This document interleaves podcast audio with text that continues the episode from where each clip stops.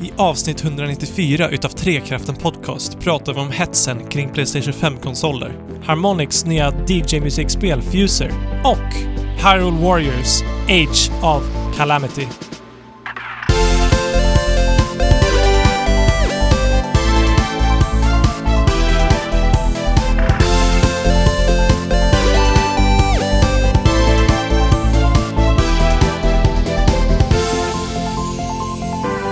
Alla som har fått en PS5 räcker upp en hand. En hand. Två händer. En halv. Eh, ja, jag räcker också upp en ha halv hand. För att jag har inte egentligen fått en PS fått tag på en PS5. Vet du hur det gick till när jag fick tag i en PS5, Fabian? Ja, det vet jag ju. Det vet jag ju Jesper. Så lät det. vet, vet, vet du eh, hur det gick till när jag inte fick en PS5?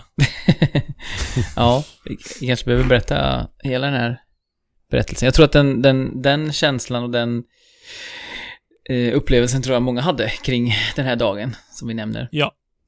Eh, Gick upp tidigt på morgonen för att vara fräsch, fräsch, fräsch och kry till släpp, släppet av Elgigantens um, releasedag. Släpp av nya konsoler. Ja, exakt. För att de eh, öppnar upp portarna för ytterligare en batch PS5-or.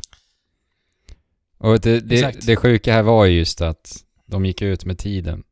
Eh, så att alla Mm. satt ju där och gjorde det som Jesper just demonstrerade. Supermersade och det, det um, Jesper demonstrerade var att masha på F5 naturligtvis. Refresha sidan. Och du Andrew, du satt också där och mashade på F5. Även fast du halvt har en PS5. ja, så tänkte jag om jag får en så kan ju någon av er få en istället då. För jag Ja, har ju en säkrad ifrån Mediamarkt. Eh, Men jag litar ju inte riktigt på det. De har sagt till mig att jag kommer få den preliminärt i december 2020.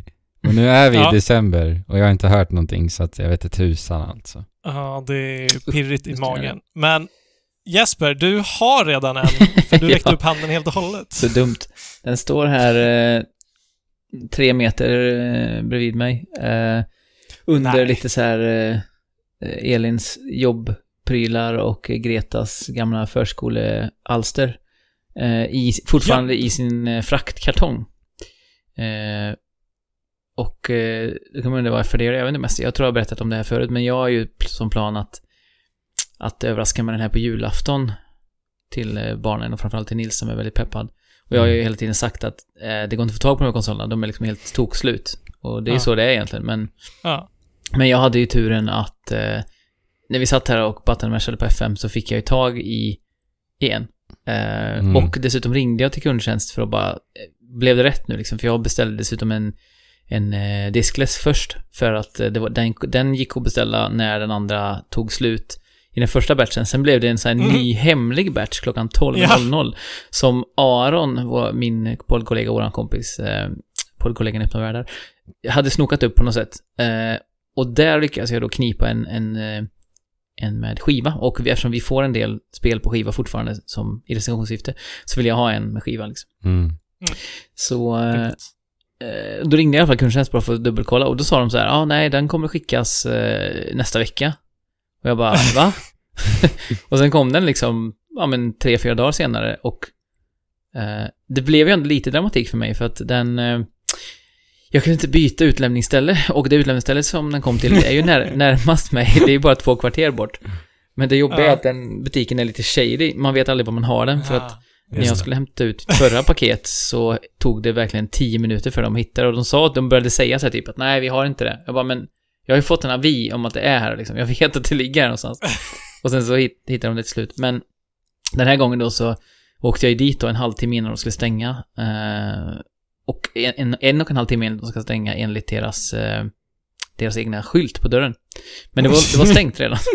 alltså, vad är det för ställe? Eh, Ja. Så då blev jag rätt så nervös liksom i de här tiderna. Kom, har de klappat igen och det är en sån här liten butik så det, det nämns ju liksom ingen direkt någonstans. Man kan inte kolla upp det. Så då gick jag Nej, dit. Man kan tänka sig att de så här Nej, vi har ingen PS5. så sitter de där Men, men bakom. vänta, och spelar vänta på nu. den. Jesper, du berättar ju här att att eh, PS5 ligger fortfarande i fraktkartongen. Mhm, Ja, just det. Ja. Jag vet ju faktiskt inte om jag har fått en PS5 eller inte. Usch, den, den tanken var ny och obehaglig. Kanske måste riva upp den här efter podden, men...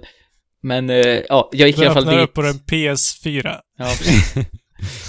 jag gick i alla fall dit dagen efter vid lunchtid. Och då eh, var jag så här, jag kommer ju runt ett hörn och precis när jag kommer runt hörnet så ser man då om, om det är liksom lyser i, i fönstren. Och då var jag så här först när jag kom runt och bara, nej, tänk om de liksom är släckt nu har de lagt ner. Men då, som tur var så hade de öppet. Och eh, det var bara jag i butiken och det var tre andra som jobbade där som var, ja, en samling eh, karaktärer kan man väl säga, som jobbade. Mm. Och eh, Så. så fick jag ut den. Och så regnade det lite när jag gick hem så att jag fick skydda den med min kropp. Mm. Eh, Ja, Och jag ska bara okej. säga det, förlåt att det är för lång rant, men idag så fick jag när vi hämtade ut en Xbox Series X också som Aron har fixat till mig. Eh, Ja, Ja. alltså din, din berättarbåge vad gäller erhålla Next gen konsoler är ju, ja. Ja, en solskenshistoria. Ja, Ja, men det var ju så här, jag kommer nog inte ha råd med någon kanske eventuellt. Ja, jag gör ett jobb, ett extra jobb utöver mitt vanliga jobb. Ja, jag fick in, jag, jag förhandlade ju för att jag skulle få precis den, så att det räckte liksom till en, till en konsol. Och då var det så här, Xbox är den som går att få tag i. Så den fick jag tag i och så bara, nej, jag kan faktiskt få tag i en PS5 också. Så nu har jag fått Ja. sälja en massa gamla konsoler, vilket var ändå bra att jag fick göra. Så eh, nu har jag båda, kommer Ja. ha båda. ja. Det kommer bli tidernas mest bortskämda jul. ja, alltså Ja, vi har ju verkligen. sagt du måste ju filma alltså. Ja, Det måste du. Herregud. Eh, alltså, om, om det här skulle vara en jul för mig när jag var liten, det hade ju, alltså... Jag Ja, vet det- inte om jag hade överlevt den. nej. Det Nej. kan ju, det kan ju hända att barnen bara sprängs eh, spontant Ja. tänder. Ja men det var ju, det var ju min initiala tanke i våran in, eh, interna chatt. Jag skrev ju det. Alltså Nils kommer ju att dö. Ja. ja. Är du redo för redo att utsätta, vad du kommer utsätta någon för? Det, nej. Men, men du hade ju motsatt eh, upplevelse Fabian, för du trodde att det hade, det var lite som i fotboll, nu har de ju det här eh, VAR-systemet som är så här, eh, de kollar allting på kamera eh, in i minsta detalj. Och sen så kan man tro att man har gjort mål och sen så typ Ja, två minuter senare så bara nej, det blev inte mål för det var en millimeter offside eller någonting. Och det Ja, var, men exakt. Så var det för dig. Du hade ju fått en PS5 i varukorgen och skulle bara liksom klicka på köp i princip. jo, men jag tryckte, jag tryckte till och med på köp. Och sen bara, det gick inte igenom. Eh, och då, då hade inte jag förberett mig med att kolla mina så här internetköps, uh, vad heter det, gränser på mitt Aha. kort. Eh, för det finns ju så här säkerhets, eh, åt, eller, eller säkerhetsgränser för att någon inte ska kunna sno kortet och köpa hur mycket som helst typ. Mm. Mm. Eh, så kan man sätta gränser. Liksom. Och jag har aldrig upplevt att det är ett problem Nej. nu, när jag blev snuvad på en Playstation 5. För att sen när jag fort som attan gick in på min internetbank, öppnade gränsen, så var det för sent. Alltså. Mardröm verkligen. Ja, herre. Verkligen. Och kan ni tänka er att sitta där med paniken och så här Mm. logga in på banken. Det är så här, ja. Så att. Fabian är ju den av oss som inte räckte upp handen på frågan i början där. Nej men precis. Eh, men eh, jag räckte upp den lite för att det finns ett ljus i tunneln. Mm. Tack vare våra fantastiska Discord-användare. Alla i vårt community är så himla fina. Mm. Ja. Eh, och, och vi har flera exempel på hur, eh, hur de fina personerna bara ställer upp för varandra Ja, vi fick ju en, en, de person, senaste tiden. Och, en person som inte hade råd att köpa Hades, men gärna ville spela spelet och då fick eh, en, en uppsjö swishar och kärlek så att, så att den Ja. personen kunde köpa Hades och även eh, lite mat till helgen typ. Ja. Det var det är ju, vackert. Ja, det var i svallvågorna kring det här som du också eh, blev eh, räddad av eh, Ossorov på vår, eh, på vår eh, Discord. Eh, vi, har, vi har ju en överenskommelse, ehm, men den, är inte, den har inte anlänt än till, eh, till Osarov och den har och den har inte skickats till mig då, med andra ord. Eh, så att man kanske inte ska ropa hej innan vi har kommit över bäcken, men, men som sagt, det finns ett ljus i tunneln. Och av den här anledningen eh, att jag nu ska köpa en Playstation 5 så har jag ju också, lite som du, sålt av min PS4. Mm. Jag har inte sålt den här som att jag, jag måste sälja den när vi har Ja, just det. andra. Just för det. att Ja, Nils- just det. Nils spelar ju Fortnite varje dag liksom, så att Ja, Just det. Eh, och jag, skulle jag sälja den så skulle det också vara så här, varför gjorde du det? Eh, alltså det går jättesvårt att hålla det hemligt liksom. Vad hemskt. Vad hemskt när Nils kommer hem och är svintaggad på att spela Fortnite. Sen är den såld. Ja, men så jag, måste, jag ska vänta Ja, men sä, säg bara så här, om vi ska ha råd med ha den här julen, julen så måste vi liksom göra uppoffringar. Ja. ja, men precis. Men du, du som sagt eh, gjorde ju det utan eh, att behöva anpassa dig efter några, några barn eller så. Nej, exakt. Eh, och det var skitjobbigt. Varför då? herregud. Jag, jag eh, behövde ju allt stöd från er för att kunna packa ihop mina spel. Eh, Andrew har nu blivit min officiella separationsguru. Mm. Mm, När han kommer med sina rationella ord om ja, varför det inte är värt att ha kvar plast. Exakt. Men den här plasten betyder ju så mycket tills den inte gör det. Eh, men tills den inte gör det så gör den ju det. Mm. Ja, jag vet inte. Alltså jag är ju väldigt så här... Eh, Osentimental. ett, ett av få områden jag är väldigt osentimental på är just...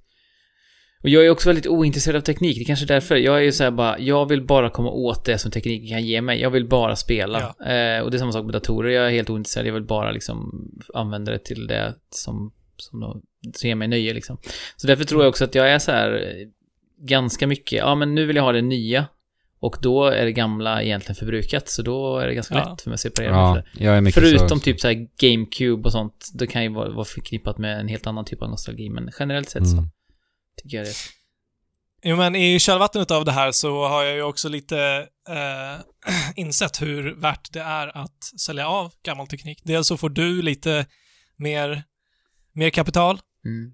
Någon annan får mycket mer glädje av den gamla tekniken som du inte längre har någon glädje av. Mm. Och du slipper en jäkla massa skräp. Ja, det är För det. är ju vad det blir i skönaste. slutändan. Ja.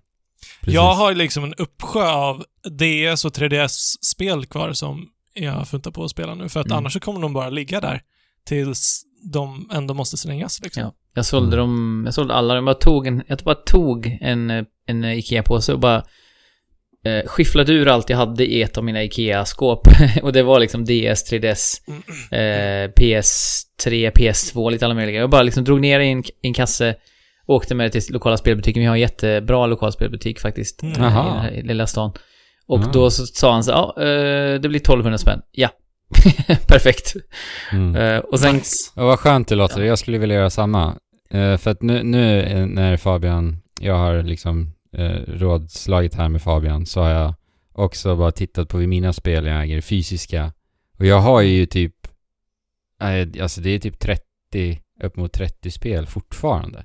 Och jag har ändå varit så bra på att sälja av saker av anledningen att jag, som Fabian egentligen nämner också, men eh, nu vill jag verkligen bara, jag vill bara bli av med dem. Men jag har inget bra sätt att sälja dem. Jag, jag la upp alla spel på så här Facebookgrupper och sånt. Men det blir så jäkla mäckigt för att vissa vill Ja. bara köpa något utav dem Precis. och Mm. man blir liksom inte av med allting på, på en Nej. gång. Därför var det som guld att bara så här åka till Ja. spelbutiken och de bara värderar allt. Och sen även om de värderar vissa Ja. saker lägre än vad, än vad man kunde fått ut om man sålde dem en och en, så är det så otroligt skönt att slippa det som du säger, ändå bara så här, allt på ett bräde, klart liksom. Ja. Men- ja, men det, Men- det betyder ju mer arbete för dig om du vill ha ut maximala liksom. Men jag tror, som du sa Fabian, det här med sentimentaliteten, det är ju också så här, det är ju lite beroende på att det också finns någonting vid horisonten som jag ser väldigt mycket fram emot. Hade det bara varit att sälja av grejer, då hade du nog kanske tagit emot mer ändå. För att det finns ju vissa av de här spelen som är ändå det spelen, till exempel A Link Between Worlds och lite sådana Mm. spel som jag känner så här, Mm. oh, det här skulle jag nästan kanske vilja behålla, men jag kommer aldrig spela det igen. Och varför ska man då ha spel när man inte spelar det, förutom att ställa upp i någon slags display? Och det har jag inte heller, så att... Nej precis, för det är väl Nej, en sak precis. vi alla tre har Ja. gemensamt ändå, att vi spelar ju inte om spel generellt. Nej. Så det är väl en ganska stor faktor ändå också. Nej, alltså men exakt. till exempel Hades har jag, det har jag bara, det har jag bara spelat eh, 40 gånger, alltså jag har klarat av det 40 gånger, så det är ett typ exempel på sånt spel jag inte spelar flera gånger. Eh, nej, men precis. Nej, men när jag har kört klart epilogen och jag har kört klart allting, då kommer jag inte göra det. Och generellt sett så spelar jag ju inte om spel heller. Eh, man har inte tiden för det. Det finns så mycket annat man vill Exakt. lägga tiden på. Exakt. Jag vill inte... det. Ja. Jag har insett att generellt så, så är liksom den här fysikaliteten och, och den här um, gudomligheten som brukade finnas över spel och spelkartonger, liksom när, när det var den enda portalen som egentligen fanns in till spelen, Mm. som liksom, är- the, way back in the days, eh, det, det är liksom borta. Mm. Nu är det, nu är det passé liksom.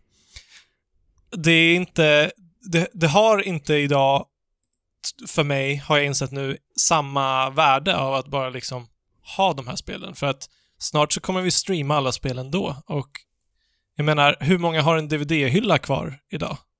Efter Netflix framgång liksom. Mm. Ja. Det är inte många, förutom de som kanske har eh, kvar det bara för att de byggde upp den en gång. ja, eller Men det är ingen som startar en ny, Nej. en ny eh, sån samling, liksom. Så eh, Mm. eh, det, det var en ganska skön insikt. Varsågod. Tack. Och det var inte bara att du fick ett förändrat perspektiv på att sälja gamla maskiner och spel, utan Jag Du- fick ett annat perspektiv på att köpa saker också. Precis. Du gick från att vara så här, ah, jag vet inte, du, du gjorde lite som jag, ah, jag tror inte jag kommer råd med speciellt mycket, och sen bara plötsligt har du lagt ut 14 000 på ett bräde, eller var det 13 000? Eh, ja, alltså nu de... Nej, jag vill inte ens... jag vill inte ens prata om... Nu kryper en annan typ av ångest fram här. Ja, Ja. Ja. ja den andra... Vad är det? S... Separationsångesten och en annan S-ångest. Spenderar Spenderar ångest. Spenderar-ångest. Stressångest Eh, har du haft också. Stressångest. Det har jag haft Ja. idag också. Men, eh, men du, du köpte en ny TV helt enkelt? Ja, För att, nu, nu när P- nästa generation är på intåg, jag nu har jobb och jag vet att på horisonten så, så äh, väntar studier. Då kommer man inte punga ut de här, de här äh, stora summorna. Så att Mm. det är lika bra att vara framtidssäkrad, tänkte jag. Och Black. Friday. På Black kröp Friday. Fram. Ja. Äh, lite typ så här grupptryck ja, det var, det var mycket snack om de- den här dealen faktiskt på Ja, jösses. Och inte bara på vår Discord, utan på andra Discords, på Twitter, alltså överallt har man sett den här eh, TVn Ja. eh, Ja. cirku- cirkulera som det bästa alternativet för att spela. Och Kring att den var just ned, nedsatt. Mm. Jo men och att titta på alltså bilden på den här eh, LG OLED, eh, nu det här CX-serien, så ja, det är X-serien, liksom 10-serien. Eh, det är, är det samma serie som du har, Ja, Andrew? yes. Fast du har 65-tummaren? Ja. Det är, alltså det är ju magiskt. Mm. Man smälter. Det, det här är magi och jag har inte ens ställt in skärmen så, som, så bra som den kan bli inställd. Mm. Eh, och jag har inte bara hårdtestat den än, men alltså det, Ja, det är fantastiskt. Och som sagt, det är framtidssäkrad också. Den här kommer räcka hela nästa generation, minst. Grymt. Eh, Bra köp Fabian. Skön känsla. Ja, en, en nackdel är att den inte får plats i min lägenhet, men det är en annan sak. Ja, men det är det som är grejen. Nu har du köpt en TV och en ny konsol och då måste du ju ha en väldigt fin omgivning att ställa dem i och en stor omgivning. Så då måste du köpa en ny lägenhet också. Så det kommer aldrig någonsin ta slut. Det är det som är, det, det här blir en sedelärande saga till slut där Fabian utruinerad, utblottad, Mm. eh, dör i, på en guld, en hög av guld. För att han inte råd att köpa någon mat. Ja, Så tror jag det kommer bli. eh, och framförallt inte har tid att spela på, de, eh, på den TVn som började allt. Men det är lite ironiskt, eller det är mycket ironiskt att jag som då har fått två Next gen konsoler och då har bestämt mig för att eh, vänta i över en månads tid om man räknar med eh, när jag först skaffade den första konsolen. Eh, innan jag öppnar dem. och eh, Fabian sitter med eh, ingen ny konsol och en ny TV och du, du har ju ändå. Series X eh, Andy, så du har ju ja. du är inte alltför strandsatt, men det är ju väldigt ironiskt att jag har båda konsolerna och hårdnackat vägrar öppna dem, eller vägrar, alltså det är Ja. väldigt, väldigt jobbigt att varje dag, nu, nu kommer ju Xboxen hit idag, men att varje dag sitta och titta på de här och bara veta att, ja, Ja men på ett eller annat sätt så är alla lite låsta och begränsade i hur vi kan spela just nu. ja. Ja, men, verkligen. men jag måste säga det att, det, det kanske ni känner också som har era maskiner på gång, men, men det är också väldigt härligt att förlänga den här liksom längtan Där. lite till. Ja, det är. Eh, Ja. Och när jag vet också att jag har de här och på jul, julen kommer ju bli extra speciell även för mig liksom, som vuxen. Ja. För jag vet Mm. att jag kommer få öppna två nya konsoler liksom. Ja. Det är helt galet. Eh, och se mina barns glädje för när de öppnar den och försöka på något sätt balansera. För jag menar, alla andra jular framöver kommer ju bli let Ja. Ja. Vi lever i skuggan av denna. Ja. Så jag måste hitta någon balans. ja, men herregud. Ja, herregud. Eh, I alla fall, kan inte vänta på att spela Dark Souls. Demons Nej, menar Souls. Demon Souls på detta. Nej, fy. Så, ehm, innan vi drar igång detta avsnitt på riktigt så har vi eh, ett announcement att Mm. göra. Just det. Jesper, Mm? du som uh, fraserar så himla bra. Kan inte du ta över micken här? Jag blöder också från ögonbrynet här. Jag vet inte om det är i ren eh, eufori över detta announcement som Ja. gör att jag blöder. Men jag blöder för Så vår community. det. Nej men så här är det Vi har ju känt ganska länge att eh, vi skulle göra någonting i den här mörka tiden med pandemin och sen kommer vintern och sen är det konsolbrist. Många sitter och så här eh, Ja men tycker att det är tråkigt att de inte fick tag i någon konsol, lite irriterade på eh, hur han- situationen hanterats. Så lite så här, ja men jag hade hoppats på en, på en jul med en ny maskin. Mm. Och det kanske inte blir bättre av att vi sitter och ojar oss över våra ilandsproblem heller, men Mm, Nej. men i alla fall så eh, tänkte vi så här, vi gör någonting tillsammans. Så vi har helt enkelt bjudit in till eh, Trekraftens online. Vi hade ju velat göra ett LAN, fysiskt LAN, eh, Ja. men det går ju inte. Så då tänkte vi så här, då gör vi någonting som är nästan lika bra och gör ett online-LAN, vilket är lite nästan ett, eh, vad säger man, oxymoron, alltså en motsägelse. Men Ja. Mm. Poängen är att vi kör en hel dag den 12 december. Vi börjar klockan ett och på eftermiddagen och avslutar, ja, någonstans efter midnatt. Vi får väl se hur länge vi orkar hålla på. Ja. Och eh, det finns ett schema. Det finns att hitta eh, på vår Discord och på, vår, ja, på alla våra sociala medier egentligen. Vi Ja. kan väl också länka till anmälan här i avsnittsbeskrivningen. Yes. Precis. Eh, för det finns en Google Forms-anmälan för att vara med och då skriver man lite saker som Discord-namn och vilka spel man är intresserad av att spela och så. Av Mm. de som vi har fastslagit att vi ska köra. Ehm, Det Så- kommer bli mycket skoj, mycket spelande, uh, massa giveaways och fina priser. Ja, Ja, verkligen. alltså priserna är faktiskt, de är galna alltså. Vilket gensvar vi har fått av, eh, av de utgivarna vi har kontaktat, de spelföretagen Ja. vi har kontaktat. ja, verkligen. Alla har gett någonting. Ja, men verkligen. Så eh, det här är ingenting du vill missa.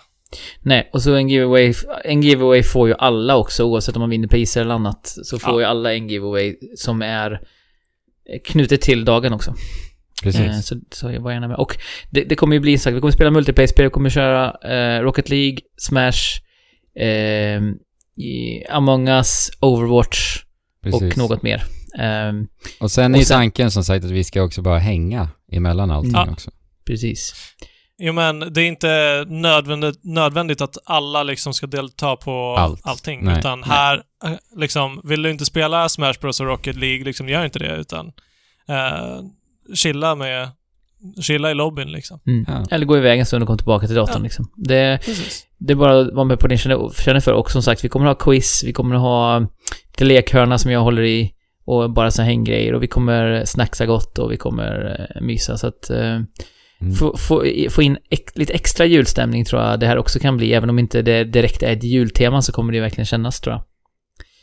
Definitivt. Eftersom vi alla tre tror jag är julivrare. Jag ser väldigt mycket fram emot det här och jag känner personligen att det här är någonting som eh, jag har saknat, speciellt under detta långa och mörka och Mm. tråkiga och ensamma år. Och jag, du som lyssnar, vi vet att Cyberpunk 2077 släpptes, Ja. eller ja, släpps på torsdagen innan. Men som sagt, du behöver inte vara med hela dagen. Kom bara och häng en stund, sen kan du fortsätta.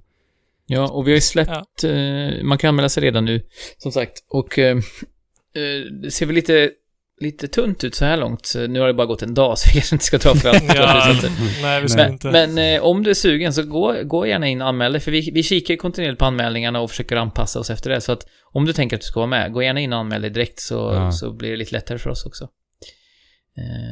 Men Yes. som sagt, fokus på att spela och hänga och mysa en, nästan en hel dag. Det tror jag vi behöver allihop. Verkligen. Så näs, nästa lördag alltså. Nästa lördag. Mm. Inte den som kommer, utan den efter det. 12 december, dagen innan Lucia. Yes. Exakt. Men spela spel har ju vi gjort till denna veckan också. Mm, och kommer göra till inte våra bara spela döddagar. ett spel, utan... eh, vad sa du? Och kommer göra till våra döddagar så här. Ja, det kommer vi göra. Eh, och vi har också fuserat lite musik, kan man säga så? ja, fusionerat kanske. Fusionerat, heter det nog. Eh, I, I alltså musikspelet Fuser från Harmonix, Mhm. som eh, är liksom eh, musikspelens urgrundare. På något sätt. Eller det är Ja. inte urgrundare, men eh, som populariserade Precis. musikspel. Alltså jag är sjukt Eh. su- sugen på att höra om det här spelet, för jag har typ ingen aning om vad det här är. Exakt. Jag med. Men Harmonix har ju jag Ja. Alltså precis. sen Guitar Hero-tiden så är ju det liksom eh, ett, ett spelföretag att hålla högt i regard eftersom Ja. att de just fokuserar på They are the masters, kind of. Eller nja, det är de väl inte i och för sig när jag De var. Ja, en av De dem. var väl. Men nu är de väl inte Ja. där längre. Eller? Vi får se. I och med Fuser. Mm. Jag hoppas att någon kan berätta om det spelet för oss. alla. Vi är alla nyfikna på det. Ja, nej men jag har spelat eh, Fuser faktiskt. Eh, vi fick det från, eh, från Harmonix, eh, som var väldigt trevliga. Och eh, det här är jag spelade DJ Hero 1 och 2 ganska mycket. Jag köpte det vid eh, ganska nära release i Stockholm. Jag gick, eh, jag kommer ihåg att jag köpte det på webbhallen på Fridhemsplan. Jag tror att det var det spelet eh, som jag sen gick med förbi Elins eh, jobbmiddag. Hon hade eh, middag med sina arbetskompisar. Och bara så här visade upp, kolla vad coolt, och så gick jag därifrån igen. åkte hem. Tyck, tyckte hennes kompis att du var cool? Nej, tveksamt. Jag, jag tyckte det var väldigt coolt i alla fall. Eh, Jag skulle tänkt det också. jag vet inte, ja. Hon, hon, hon var eh, tillräckligt tålmodig för att ändå så här, eh, ja vad kul liksom. Och sen så gick jag därifrån. Så att det, det var lite konstig episod. Men DJ Hero var skitkul. Det var väldigt bra mixar, alltså snygga, bra mixar som bara, som var specifika för det spelet. Eh, det kunde vara så här ABC mixat med Another One Bites the Dust till exempel, eller eh, eh, vad heter de då? Eh, Phantom, någon av Phantoms låtar Eh, mixat med eh, någon eh, soul-låt och sådär. Eh, riktigt bra, men sen så har jag, ja, för jag har alltid haft en liten så här dröm och sen jag var liksom 8-10 år om att vad coolt det skulle vara att verkligen bli DJ en gång och få kunna den, det Okej. hantverket liksom. Det visste inte jag Och- att det låg i dina liksom undan Nej men, gömda drömmar. nej, men det, har, det har funnits med där länge och jag har också kollat på så här titt som tätt på så här, ja, men kurser och sånt, men det kostar så himla mycket, det är så här 20-30 tusen för att gå en sån kurs liksom. Och så utrustningen är också jättedyr och så här, så att det har alltid stannat vid så här musikspel och eh, att jag lyssnar mycket på elektronisk musik och gillar liksom den, den genren. Ehm, och gillar att dansa till den typen av musik också, så att, men eh, och Nils har ju samma, samma längtan i sig märker man. Han älskar DJ-appar och han har spelat DJ Hero, han fick DJ Hero förra julen. Vi kan jämföra då, han fick DJ Hero 1 och 2 med begagnad platta till Wii. Eh, den här ja, julen. det kommer jag ihåg när du köpte Ja, det var förra julen. Och den här Ja. julen får han alltså... Ja. Eller han får inte det, det är till familjen, men... eh, hur som helst, han, så han älskar också DJande. Um, så det är väl något vi har gemensamt. Han kollar en del på så här... eh, vad heter han? Eh, det finns en håll... Armin van Buren, om du vet vem det är. Ja. Eh, han han gör ju en hel del livesets och sånt, eller gjorde när det gick att göra det. Och han, så Nils har youtubat en hel del sånt, han bara kollar liksom på liveshower och sånt. Ehm, och det är det här Fuser är, fast i spelformat. Mm. Det är ju Okej. ett DJ-verktyg med Okej. lite, nästan lite lättare spelelement om man ska vara lite krass. Eh, det är ju verkligen först och främst inte ett highscore-jagande eh, som Rockband är till exempel. Eller Guitar Hero menar jag. Eh, utan det är snarare single play-kampanjen som inte jag har spelat speciellt mycket av är en tutorial. Och den lär en grunderna i spelet. Och även då en berättelse från när man går från ett garage DJ till att bli Mm. liksom spela på ute, massiva utefestivaler. Eh, mm, så, så där, där lär man sig allting, alla detaljer. Eh, Okej. och det finns ju ganska mycket detaljer att lära sig för premissen i Fuser är ju att man har fyra stycken, eh, eh, vad ska man kalla det, utlopp. Och de fyra utloppen matchas med ens eh, ansiktsknappar, eller face buttons. Eh, Okej. Och de eh, innebär också att, ja men en är till exempel eh, bas. Eh, alltid. Säg att fyrkant är bas. och Okej. en, en är, eh, vad heter det? En är trummor. Och sen är det två andra. Och de kan variera beroende på låt. Så det kan vara en vocals och en, eh, säg gitarr. Eller det kan vara två syntar. Eller alltså det kan vara lite beroende på, kontextkänsligt liksom. Ah, right. okej. Beroende på Och- låt, musik. Ja, ja. Precis. Det finns ju vitt skilda genrer. Det finns ju allting från så här 60-tals rock till eh, dansmusik från 2020 liksom. Det är väldigt Mm. mixat. Eh, och sen, ja, du väljer själv då vilka låtar. Du, du tar en back med dig. En back med skivor liksom. Eh, med 30 låtar. Och sen så under eh, liksom flödet i spelet så kan du välja vilka låtar du ska ha på vilken av de här knapparna. Alltså det vill säga, ja men jag vill ha Mm. bas, li, basgången ifrån eh, All Star med Smash Mouth. Aha. Och så vill jag ha, eh, my, ehm, vad heter den? Eh, Call Me Maybe med Carly Rae Jepsons synt. Mm. Ja, och sen så, ja, så gör man så, så väljer man vilka samplingar man själv vill ha. Eh, och sen finns det en sån här, vad heter det? Inte metronom heter det kanske inte, men ja, ni vet, en sån här taktmätare helt enkelt. Ja, metronom. Ja. Och den visar ju då liksom eh, när det är optimalt att slänga in ett nytt beat eller en ny Mm. sampling.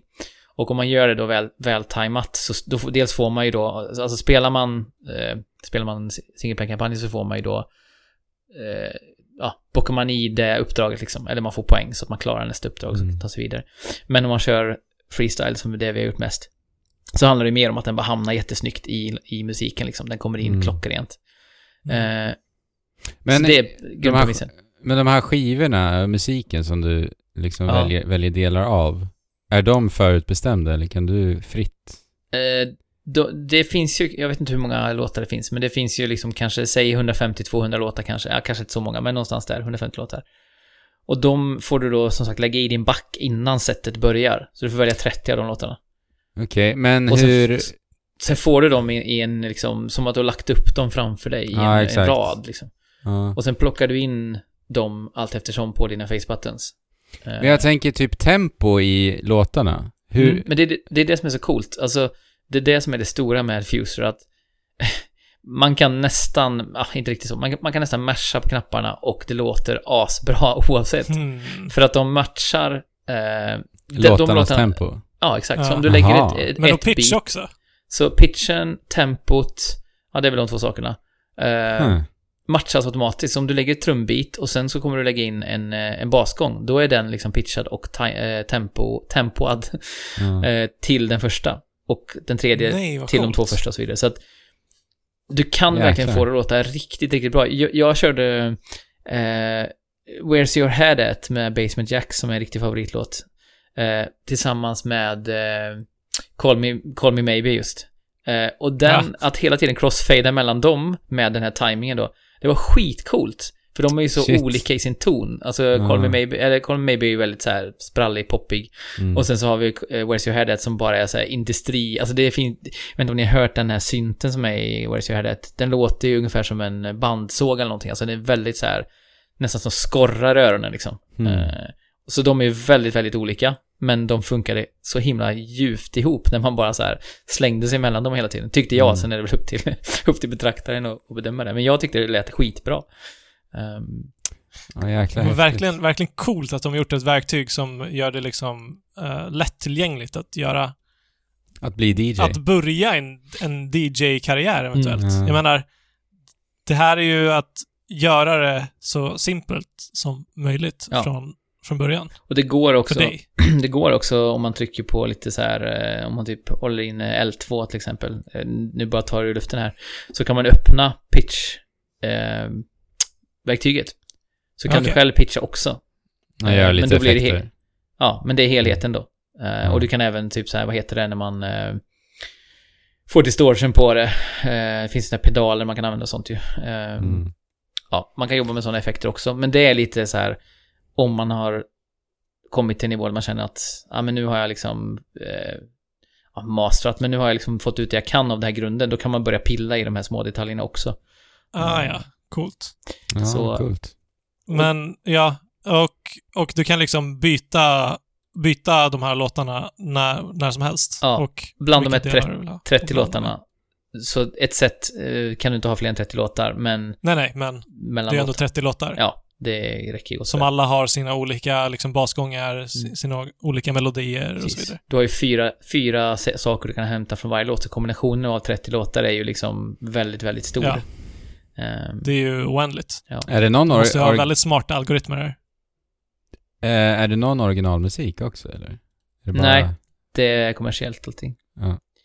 Eh, vilket är lite intressant nu också med tanke på hur Twitch agerar. Precis, jag tänkte på det. Inget spel Ja. för, för streamers. Nej, och det är synd för det passar ju väldigt bra annars för streamers. Ja. Bara en sån här chill stream Ja. där man sitter och liksom eh, DJar lite gött liksom. Och att chatten Jag kanske lyssnar kan... på någon eh, DJ liksom. Ja, Chatten kanske och så får man lite så här: wow, Mm. shit vilket drop liksom. Precis. Ja. Ja, nej. eh, Man kan, freest- man kan ju freestyla i co-op också. Eh, och då får man köra en och en halv minut var. och sen så Mhm, byts det över till en annan Okej. person. Coolt. Eh, men eh, det är ju ett fullprisspel. Det kostar runt 650 kronor. Eh, och jag- Och du har ingen så här pad eller plastverktyg. nej, utan du Okej. kör med handkontroll eller tangentbord eller så. Eh, det funkar rätt bra med handkontroll, men jag skulle tro att PC kanske är det optimala sättet att spela ändå för att få fler makros liksom. Här nu är det med handkontrollen måste man hålla på och flytta markörer och sådär. Ja, ja. Mm. Eh, Men det jag skulle säga är att jag tror att livslängden på det här spelet eh, känns ganska, eller inte livslängden för jag tror att man kan komma tillbaka till, speciellt om det kommer nya låtar, och vilket det lär göra.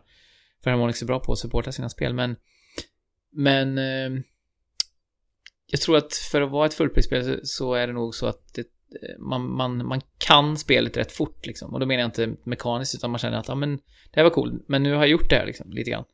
Eh, Mm. och Kul att pilla med lite. Vad sa du?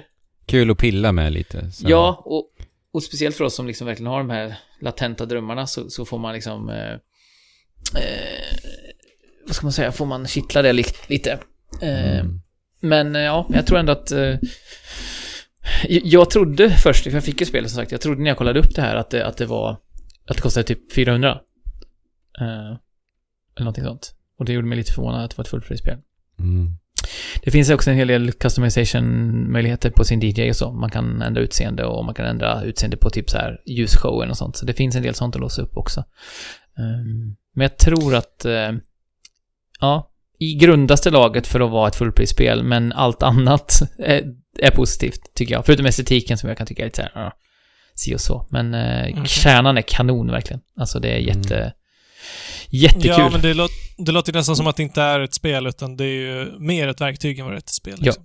Så skulle jag säga. Och eh, jag menar, nu kan vi inte ha så mycket fester hemma, men skulle man ha en fest hemma och bara så här, dels bara själv stå för musiken när folk minglar, men också låta folk bara, ah, testa, liksom. Och så kan det typ Ja. inte bli fel. Exakt. Och, och, Det låter ju hur fett som Ja. helst. Jäklar. Det ska, den, den festen tänk- vill jag på nu. Tänk när ni, ja, men jag också. Men tänk också när du har eh, liksom eh, barn i, i Nils ålder som Mm. tycker att det här är ascoolt. Och sen så kan alla liksom gå dit och börja festa och börja DJa på egen hand. Mm. Det låter ju hur coolt som helst. Mm. vi spelade Beat Saber också när hans kompisar varit här på PSVR. Eh, och det är lite liknande liksom. Eh, att så här, man drar på sig, det, men det är mycket mer meck då såklart, men Men Ja. just det här att det blir musiken som blir upplevelsen och man kan så här, de som är runt omkring kan också så här dansa till musiken och så här. Det blir, det är lite, det är en Ja. kul genre av spel som blir lite så här en, eh, en mix mellan eh, partyverktyg och spelande. Mm. Ja. Men Harmonix Men, ja. har gjort mycket sånt nu alltså. Mm. Men ja, men absolut rekommendation för er som är intresserade av, eh, av den här typen av vad ska vi säga, kultur och DJande, men kanske att man ska vänta tills det droppar då. Mm. Om man ska vara lite vitsig. Och det blir väl mic-droppen på Fuser helt enkelt. ja, Ooh. vi tackar för det och innan vi går till, eh, till eh, katastroftiden så ska vi ta en liten, liten paus.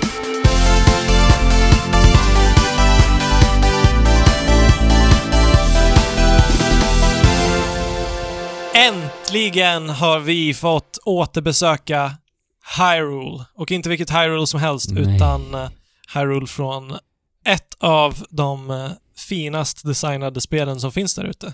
Det bästa spelet någonsin. Breath of the Wilds, Hyrule. Har vi krigat i storskaliga krig och eh, massakrerat ja. tiotusentals av bokoblins. Stackars Bokoblins alltså. De är ju Eh. det är ju ett folkmord på Bokoblins vi har åstadkommit. Ja, men å andra sidan så kommer de tillbaka med The Blood Moon, så att jag menar, jag vet inte om om det är att man, om man kan säga så. Vet du att det är samma Bokoblin och dess själ, eller är det bara någon slags eh, reanimerad tusan. eh, hask som kommer tillbaka? Mm, just Det, det. det, kanske, det kanske inte alls har med, med or- original uh, att göra. Nej. Men å andra sidan, om det, kom, om det är som att de liksom föds på nytt så eh, har de ju inte så långa livs... Eller så mycket att göra i sitt liv, för de hänger ju bara där annars vid sina Men då, de är ju jättemysigt, grillar outposts kött och och grillar lite. hoppar från ben till ben och håller på och Ja, det är härjar. sant. De har ju kul. Vi, De, vi, vi, ska inte, vi ska inte underminera Bokoblins. de kanske Det kommer från en annan tidsera. Mm. Återkommer. Så kan det vara. Men eh, något som är eh, en, garanterat i det här spelet är att det är de som anfaller oss, så att då är det berättigat Ja, just det. för Mm. oss. Att, Men jag tänker jag skulle vilja se ett spel där man är Bokoblin och får bara så här, se hur alla de här hjältarna kommer vid horisonten och bara Oh shit. Kommer Oh, shit. och, så, Mm. och så vet man att det här kommer inte bli någon bra dag. Master Sword. Ja, Hyrule Warriors Age of Calamity har vi spelat. Det är alltså, ehm, precis som eh, tidigare Hyrule Warriors, en crossover mellan Zelda och Dynasty Warriors, som är det här Muso-spelet, som man brukar kalla det. Precis. Ehm, Den egna genren de själva skapat med Dynasty Warriors.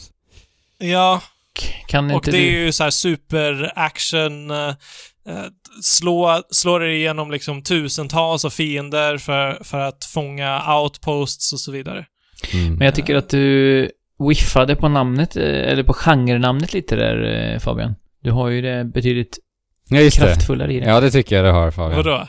Men jag vet inte hur man skulle uttala Det vet du. muso. Mo, moso. Nej, jag vet Ja, inte. men du måste ju med eftertryck. Ja. nej, nej, men, Hallå! Annars försvinner ju alltid japanska.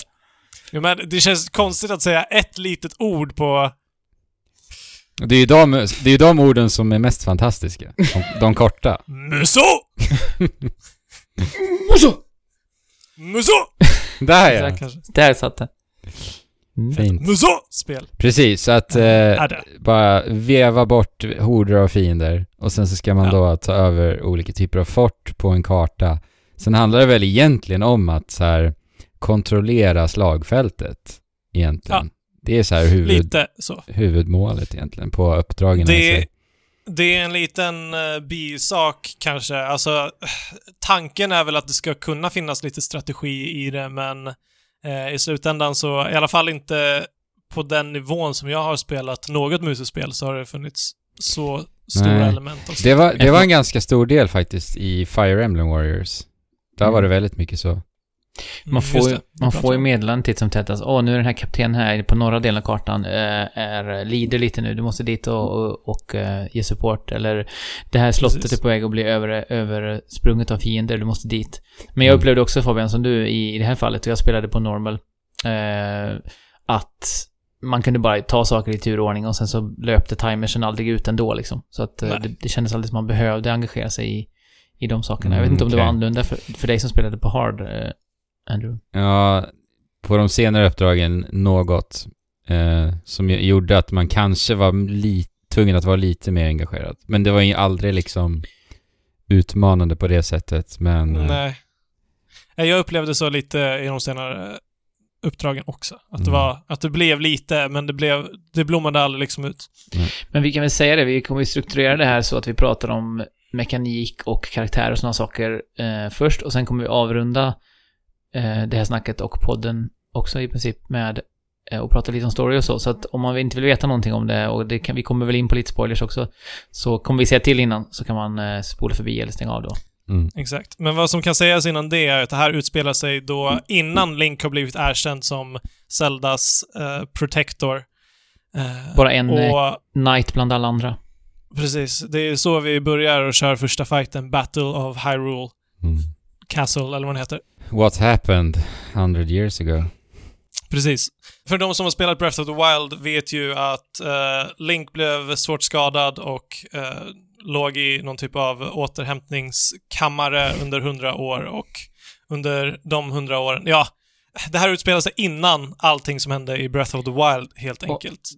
Du, ja, precis. Jag tycker ändå det är relevant att säga det som du inte sa nu, att under de hundra åren så stod, står Zelda i Hyrule Castle, eller vid Hyrule Castle, och bara håller en himla energisköld på plats för att Ganon inte ska komma ut i världen i hundra år. Fatta vad lång tid det är att stå och 100 hålla en himla energisköld i hundra år. Ja, Bisarrt. Ja, det, det, det är bisarrt. Mm. Men det ehm, liksom hör ju inte till hur den här historien börjar. Nej. Riktigt.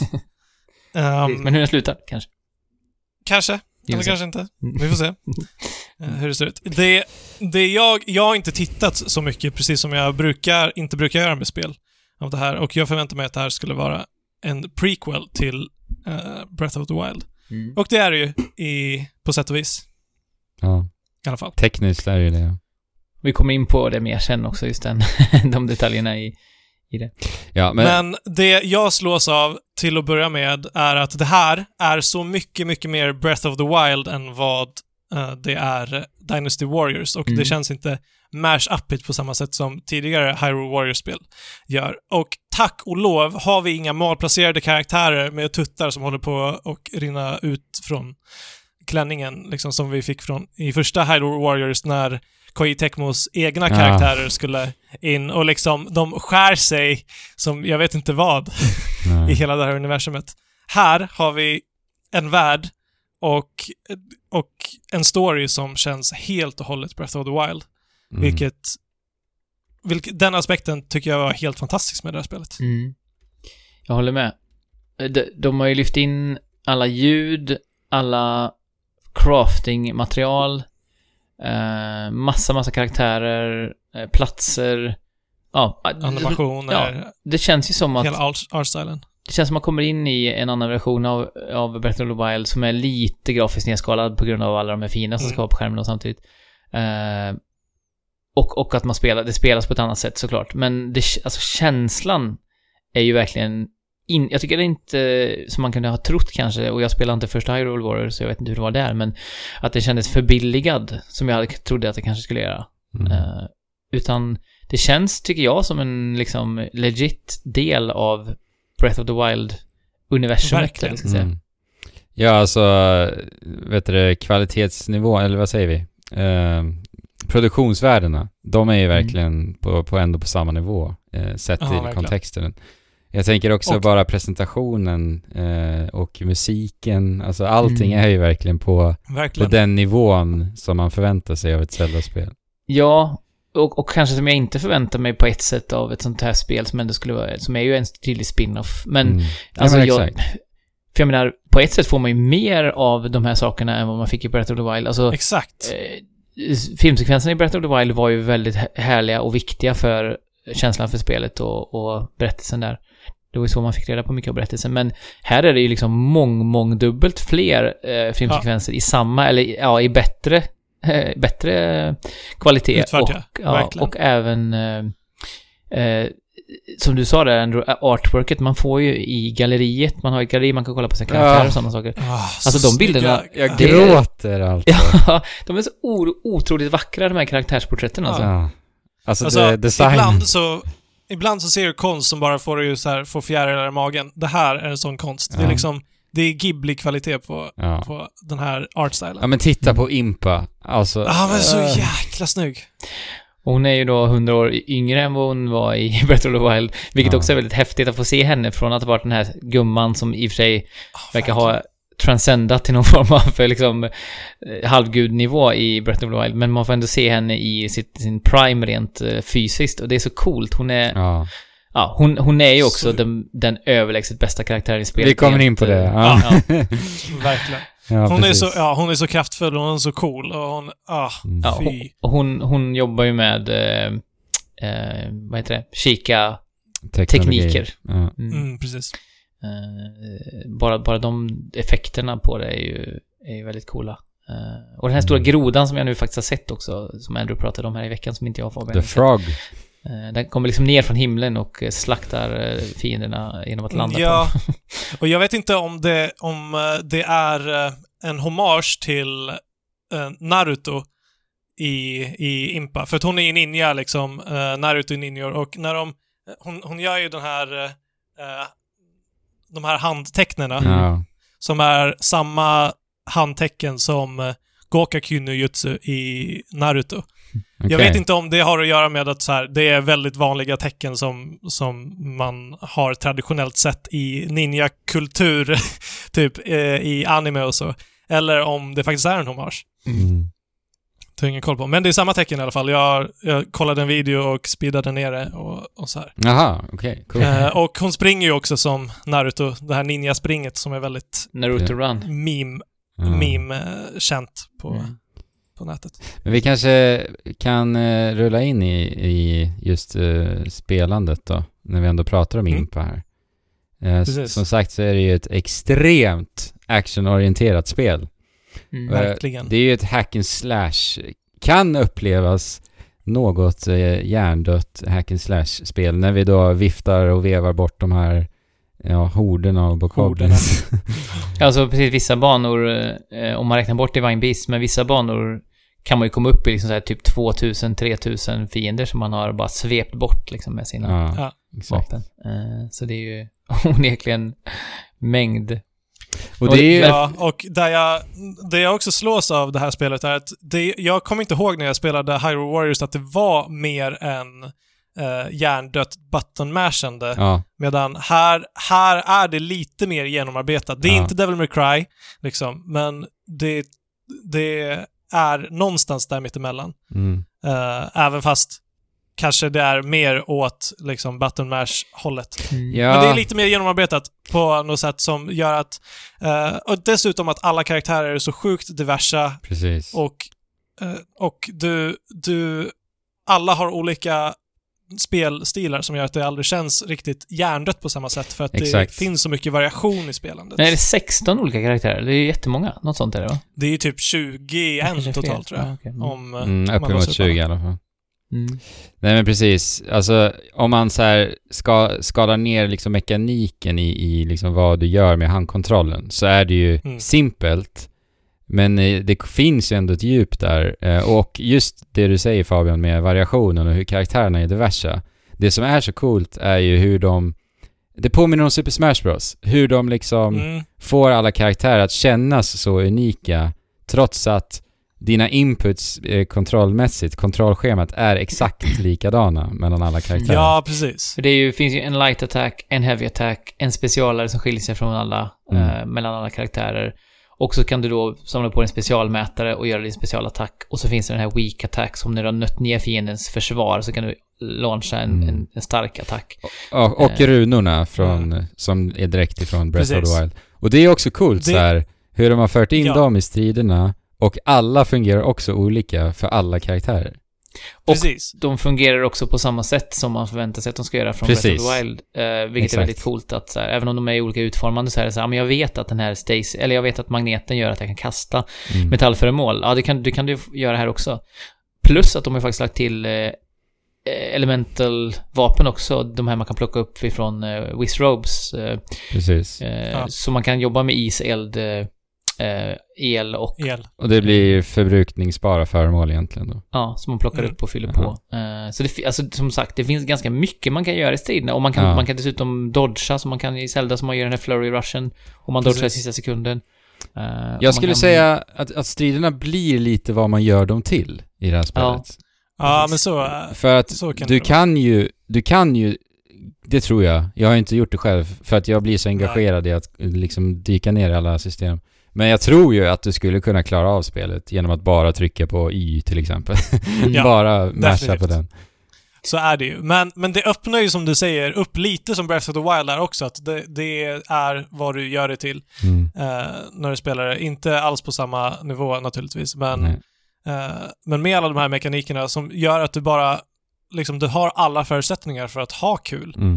Eh, Ja. Och för att saker och ting ska kännas, kännas coolt. För att det har de verkligen också lyckats Ja. med, med känslan i, Verkligen. eh, i hur attackerna presenteras rent audiovisuellt. Helt klart. Ja, och eh, en sak som är cool också är att om du of the Wild så vet du till exempel att Hinoxen, om du skjuter den på ögat, Ja. då kommer den Ja. eh, bli oskadlig, eller då kommer den ett tag bli eh, sårbar. Så då kan man Mm. gå på den då när man, och jag, jag, det tog ett tag innan jag fattade det, men om jag, om jag skjuter med Links pilbåge och siktar upp på ögat, ja då kommer jag få fram den här Mm. eh, oktagonen som man måste nöta bort för att få den här smash-attacken man kan göra. Mm. Eh, och det är det bästa Hexagon. sättet att nöta ner fiender på snabbt liksom.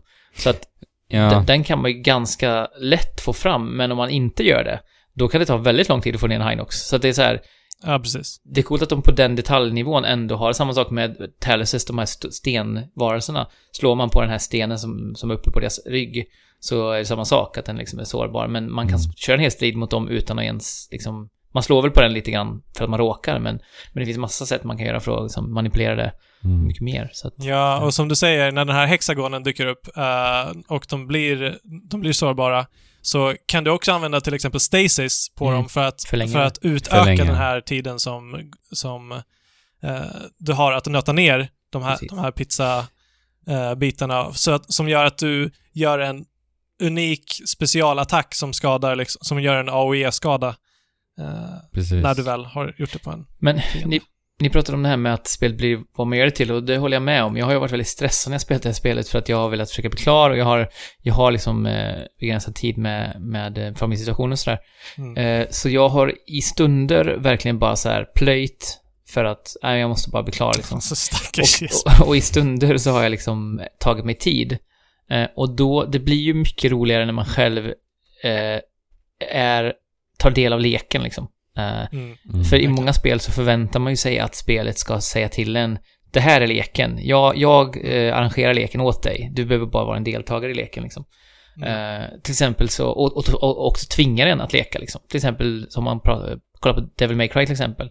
Så är det ju så. Där, där tvingas man ju mer eller mindre lära sig intrikata system Ja. för att det är så spelet funkar liksom. Eh, Annars så dör du. Ja, det går inte att klara det annars liksom, eller det blir väldigt, väldigt svårt. Men, men i, eller i, eh, i Age of Calamity så, som sagt, så kan man buttonmasha sig fram. Och det kan också bli en svaghet i spel, tycker jag, för att om de kräver mer av spelaren än vad det som syns på ytan för att det ska vara njutbart, så finns en risk i det också. Eh, för att då kan det bli att man inte hittar det, eller man kanske inte orkar Mm. Vara den som Ja. också Jo, ska visst. leka, liksom, utan man kanske bara låter spela. Eller man, man, man är lite, man förväntar sig att spelet ska göra det åt en, som sagt. Ja, det, det är ju alltid risken. Och det, det kan ju vara ett problem med Breath of the Wild. Eh, Ja, om, vi, om vi knyter an till det också. ja, men jag Eh, tänker, verkligen. Men här, det är väl en kritik jag har mot Age of Calamity att eh, jag vet inte, det känns lite som att jag behöver inte göra, alltså många av systemen i spelet, och då pratar jag även om så här, eh, för man har ju en världskart också, där man hoppar mellan uppdrag och man kan ta sig an en massa små uppdrag som ger väldigt Mm. mycket eh, känsla till världen. Man kan läsa den här texten som var, varje dag upp, upp, uppdrag Ja, handlar om, som är väldigt fin ofta. Eh, Ja. Det kan handla om att så här, Mifa tränar sina soldater i, eh, eh, vad heter det? Eh, ja, deras sjö. spjutkastning eller... Nej men hon, de som hoppar, hoppar från ett vattenfall och så dyker de ner och Ja, tränar på dyker. det liksom. Och då Ja. får man en liten colortext om det, är- som vilket är jättefint. Men Precis. många av de här sakerna som man låser upp genom det här behöver man inte göra, utan det är bara så här, du kan göra det här om du vill för att det är kul, Ja. men du behöver inte de extra hjärtan du behöver inte den här extra eh, merchant-grejen för att klara spelet på normal. Och då blir det som att så här, ah, varför ska jag göra de här sakerna då? Ja, men det är för att om jag vill liksom, eh, jag vet inte, nyansera spelupplevelsen för mig själv, men det behövs ju inte. Så i mitt fall när jag varit lite Nej. stressad så har jag liksom gått förbi många av de här sakerna för att det inte är nödvändigt och då, jag förstår. då blir det lite billigare. Alltså det känns som att de här systemen är bara in, alltså inslängda som bloat lite då, blir det Så för mig. lite så är det ju. Ehm, Är det för lätt Samtidigt- Jesper? Ja men jag vet inte, alltså det är det också så här, ja men då kanske, jag har tänkt också, ska jag höja till hard? Men jag upplever det som att då blir inte spelet mer avancerat, utan det blir bara att de, fienderna får 25% mer HP och gör 25% mer skada. Och då Mm. kanske man i och för sig behöver göra de här uppdragen, så att det kanske känns, det kanske hade hjälpt mig ändå. Mm. Men det är Men lite av det kritik. finns ju mycket, alltså speciellt är det de här kombo-uppdragen som man vill låsa upp så att Ja. dina eh, karaktärer får ännu, ännu en kombomöjlighet liksom. Ja, Alltså då är det så här, Som gör att det blir ännu mer njutbart att Alltså för mig, jag tyckte faktiskt att den här världskartasystemet eh, var rätt eh, bra implementerat. Jag tyckte att, att det liksom bidrar till en väldigt så här eh, beroendeframkallande förlopp ändå. Eh, just Mm. att det blir en andningspaus. Jag menar, vi pratar här om att du bara trycker och trycker och trycker och mashar och gör kombos. Eh, så det blir en skön andningspaus att få lite, lite andrum. Eh, och sen så tycker jag att de här små sysslorna ändå blir eh, vi levererar material och så vidare som, som Jesper pratade om, att det blir som eh, lite mysigt flipplande, så lite mysigt menyflipplande och Ja, du, du ser ju stats öka, du ser att, att de här ikonerna på kartan bockas av, så det blir lite så här tillfredsställande dopamin där och så vidare. Så jag tyckte ändå att det bidrog faktiskt eh, överlag systemet. Men sen tycker jag att det blir lite för mycket på kartan. Eh, och där kunde jag väl ändå uppleva definitivt. det som du nämner ändå att så här, ja nu, nu inser jag väl att jag behöver ju inte göra allt det här. Och det är ju uppenbart Mm. när det blir så mycket. Men jag, jag tyckte ändå att, jag kände att jag ändå var engagerad nog att ta mig an en del av dem. Och jag tyckte också att det är en bra, det är en bra längd på de flesta utav sidouppdragen. mm, För de går oftast Ja, väldigt, väldigt fort att göra. Så det känns inte som att de är en så här stor del av liksom över, över eh, den övergripande liksom upplevelsen med spelet. Så Nej. Att, Ja, och sen har vi ju det här med att fusa vapen och så vidare som, som kan vara lite mysigt liksom. Det känns lite som i Monster Hunter att titta på vapen och så vidare. Ja. Matar det är inte riktigt där heller. Det, men det känns som att det här, det här har liksom bra komponenter överlag, men, att alla liksom inte når dit på det sättet som de bästa inom de nej, nej. eh, liksom genrerna gör. Nej, jag menar, det är lite Monster Hunter, det är lite Devil May Cry och så här. Eh, det är lite Breath of the Wild. Exakt. Och allting, det är bra, men ingenting är fantastiskt Nej, men- som liksom grundmaterialet är. Och det kan man inte förvänta sig heller. Nej men på ett, på ett sätt är det som du säger, alltså det, det, det utger sig inte för att vara det. Alltså Warrior Zero Muse-genren, man vet vad man får. Och Mm. det är nog ingen som går Så in och förväntar sig att så här, det här ska vara ett mästerverk, men det är samtidigt, det är samtidigt så, jag tänker det går också igen i hur jag tycker de jobbar med världen, för att jag tycker verkligen så här att, alltså bara det, jag blev typ rörd av att så här, jag var i, eh, i Gerudo och så var det så här, ja men vi måste in till eh, Tirbosas tronsal, för det är någonting som pågår där. Mm. Och Ja. då, när jag kom in i Gerudo Town, så bara, ja, jag vet exakt vart jag ska gå nu. Jag, jag går bara Ja. dit och dit, Ja, och det är så torget där och så går jag upp trapporna. Ja, precis.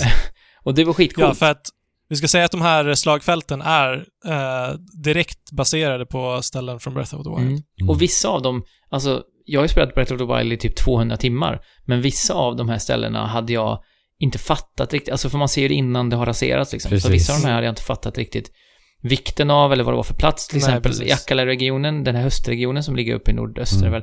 Som Akalla. Ja, Akalla, precis. Hjulsta. Som är väldigt fint.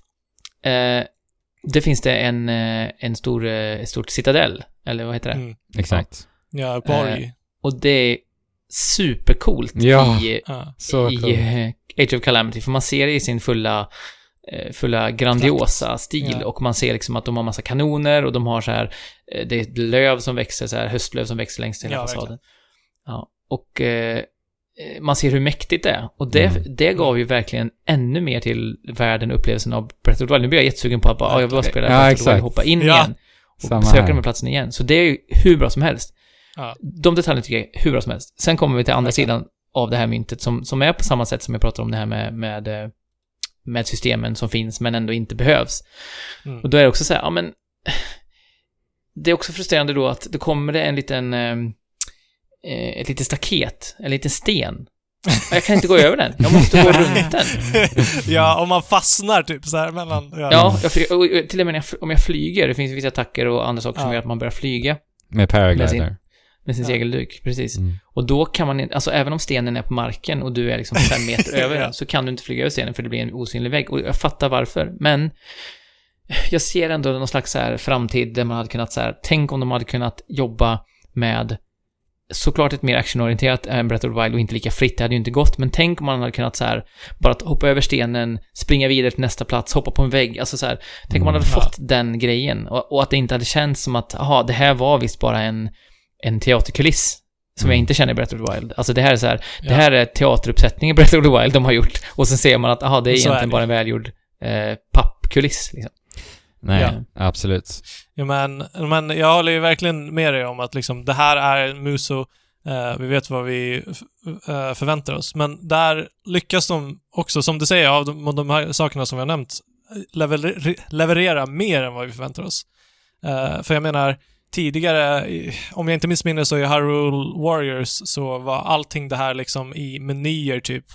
Eh, och Mm. bonusuppdrag var liksom inte alls lika fint inramade och implementerade i världen liksom. Eh, medan här får vi ju ändå en kontext på allting som vi gör.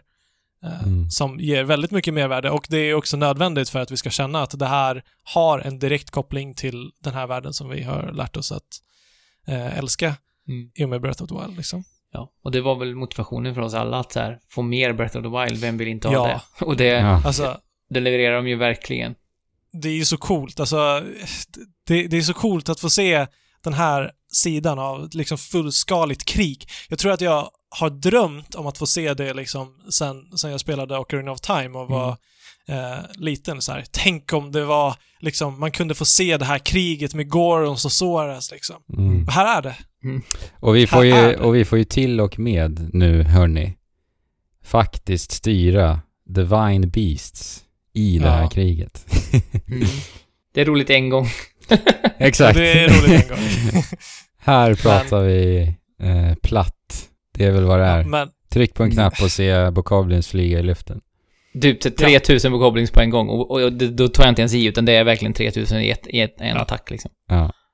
Nej, men det är ju lite eh, kul första gången. Men så som jag har spelat det här spelet så det har verkligen varit perfekt för min, för min situation nu.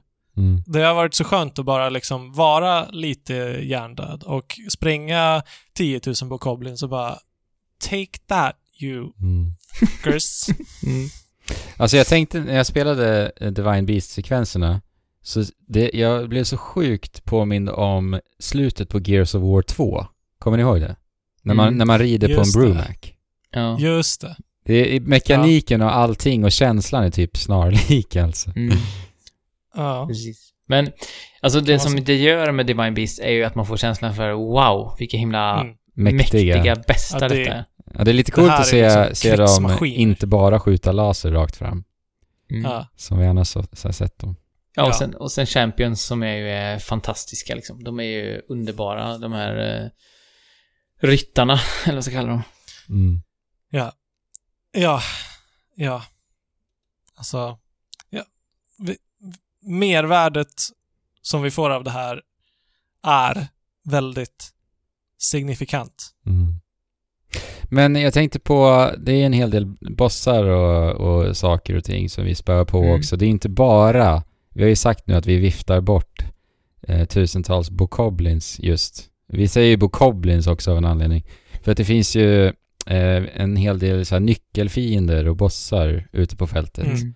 Och de tål ju lite mer. Och det är där vi pratar om också hur man kommer åt den här eh, svaga, svaga punkten genom att eh, ja, egentligen dränera deras lilla eh, sekundära livmätare på ett sätt. Ja, deras stamina eller guard eller Mm. posture eller vad man vill kalla det. Ja. Ja. Eh, vad tycker ni om bossmötena då? Generellt. Alltså, jag tycker att det är så sjukt tillfredsställande att få alla, alla impas spegelskepnader och bara supermörsa upp så att specialmätaren fylls på och sen bara trycka på A och sen bara bye bye. Ja, precis. det är en skön känsla. Jag tycker också de har lyckats mycket med känslan av desperationen då i det här. Alltså musiken gör ju jättemycket till också, för den är fantastisk Mm. även i det här spelet. Men, men jag tycker att de, till exempel på de senare banorna när man möter mycket Guardians och så, så känns det verkligen som att så här, de är på väg att bara springa rakt över oss. Vi måste, des, det är desperation, kämpa mot de här. Mm. Man får lite Ja. så här, alltså Lionels kommer och man, man får lite respekt för dem även om det är ett spel som handlar om att battlematcha. Det känns ändå som det finns en tyngd i bossarna, i många av dem. Och det är varia, alltså, vi får ju träffa på väldigt, väldigt många olika typer av karaktärer också. Mm. Eh, Ja, och typ en sak jag observerade var också det här, alltså ett problem som vi, jag minns att vi nämnde i Breath of the Wild med det spelet är ju just fiendevariationen. Mm. Eh, Ja. Och när vi spelar det här spelet så är det egentligen, det är de fienderna vi ser i eh, eh, Breath of the Wild som vi får Ja. i Age of Calamity. Men de har ju också då eh, vävt in lite så här, så klassiskt Ja, JRPG, eh, Ja. olika element utav de här stora fienderna framförallt. Fire Moblins, Electrical Moblins, Precis. eh, Fire Lionel. Och visst, det ger väl ändå lite. Men... Jo men, just eftersom att vi har de här förbrukningsbara föremålen som gör att vi kan använda dem på något taktiskt sätt liksom. Ja, precis. Eh, För att det blir som gör att Ja, som gör att så här, om du möter en fire type så, och du, du, har lite is eh, kvar så kan du spruta is på den och sen så går den ner ganska lätt. Och sen så Mm. får du lite fire från den som du kanske kan använda för att ta ner en, en is lite längre bort liksom. Mm, En ismoblin. Exakt. Eh, så det är ju variation rent spelmekaniskt, det är inte bara for show liksom.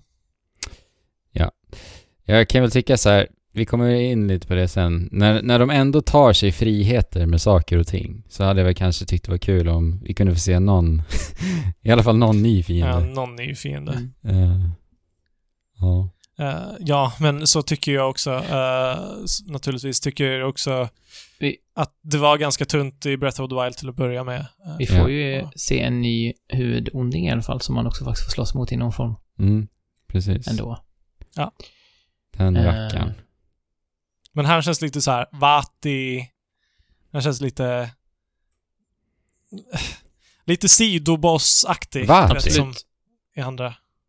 Vati? Ja, han känns lite som Vati. Ja, ifrån uh, Från Minish Cap, eh, eller? Minish Cap. Ja, just det. Liksom. Nej, men men jag- fr- som, från de där bispelen liksom. Jag gillar ändå hans design. Alltså jag, jag håller med om att han känns inte eh, otäck på samma sätt som Ganon gör, eller liksom mäktig och, och stor. Men däremot så tycker jag att hans design är bra. Alltså de, han är cool. Han är snyggt designad. Ja, det är sant. Det är ju Mm. den enda unika karaktären som kommer från Koei Tecmo och det... Han passar in liksom. Mm. Eller kommer han från Koei Tecmo? Mm, hmm. Ja, det vet jag inte ens. Man. Ja, nej men jag, jag känner så här. Jag skulle ändå vilja prata lite mer om karaktärerna. Ehm, För det är ju så sjukt många. Lite så här, om, om man bara slänger en sån här fråga. Vilka har varit era favoritkaraktärer att spela som? Jesper, go. Mifa. Precis som i... eh, Ja. Hon är cool. Ja, det är eh, också min, en av mina favoriter. För hon, har hon har ju den här eh, kombinationen av eh, eh, ett mjukt yttre och ett väldigt så här, vänligt sätt och kärleksfullt sätt. Och hon är ju dessutom över, upp över öronen kär i Link, som man kan relatera till liksom. Eh, och barndomsvän med honom. Men, eh, men samtidigt så är hon ju jätte, jätte cool i sitt stridande. Mm.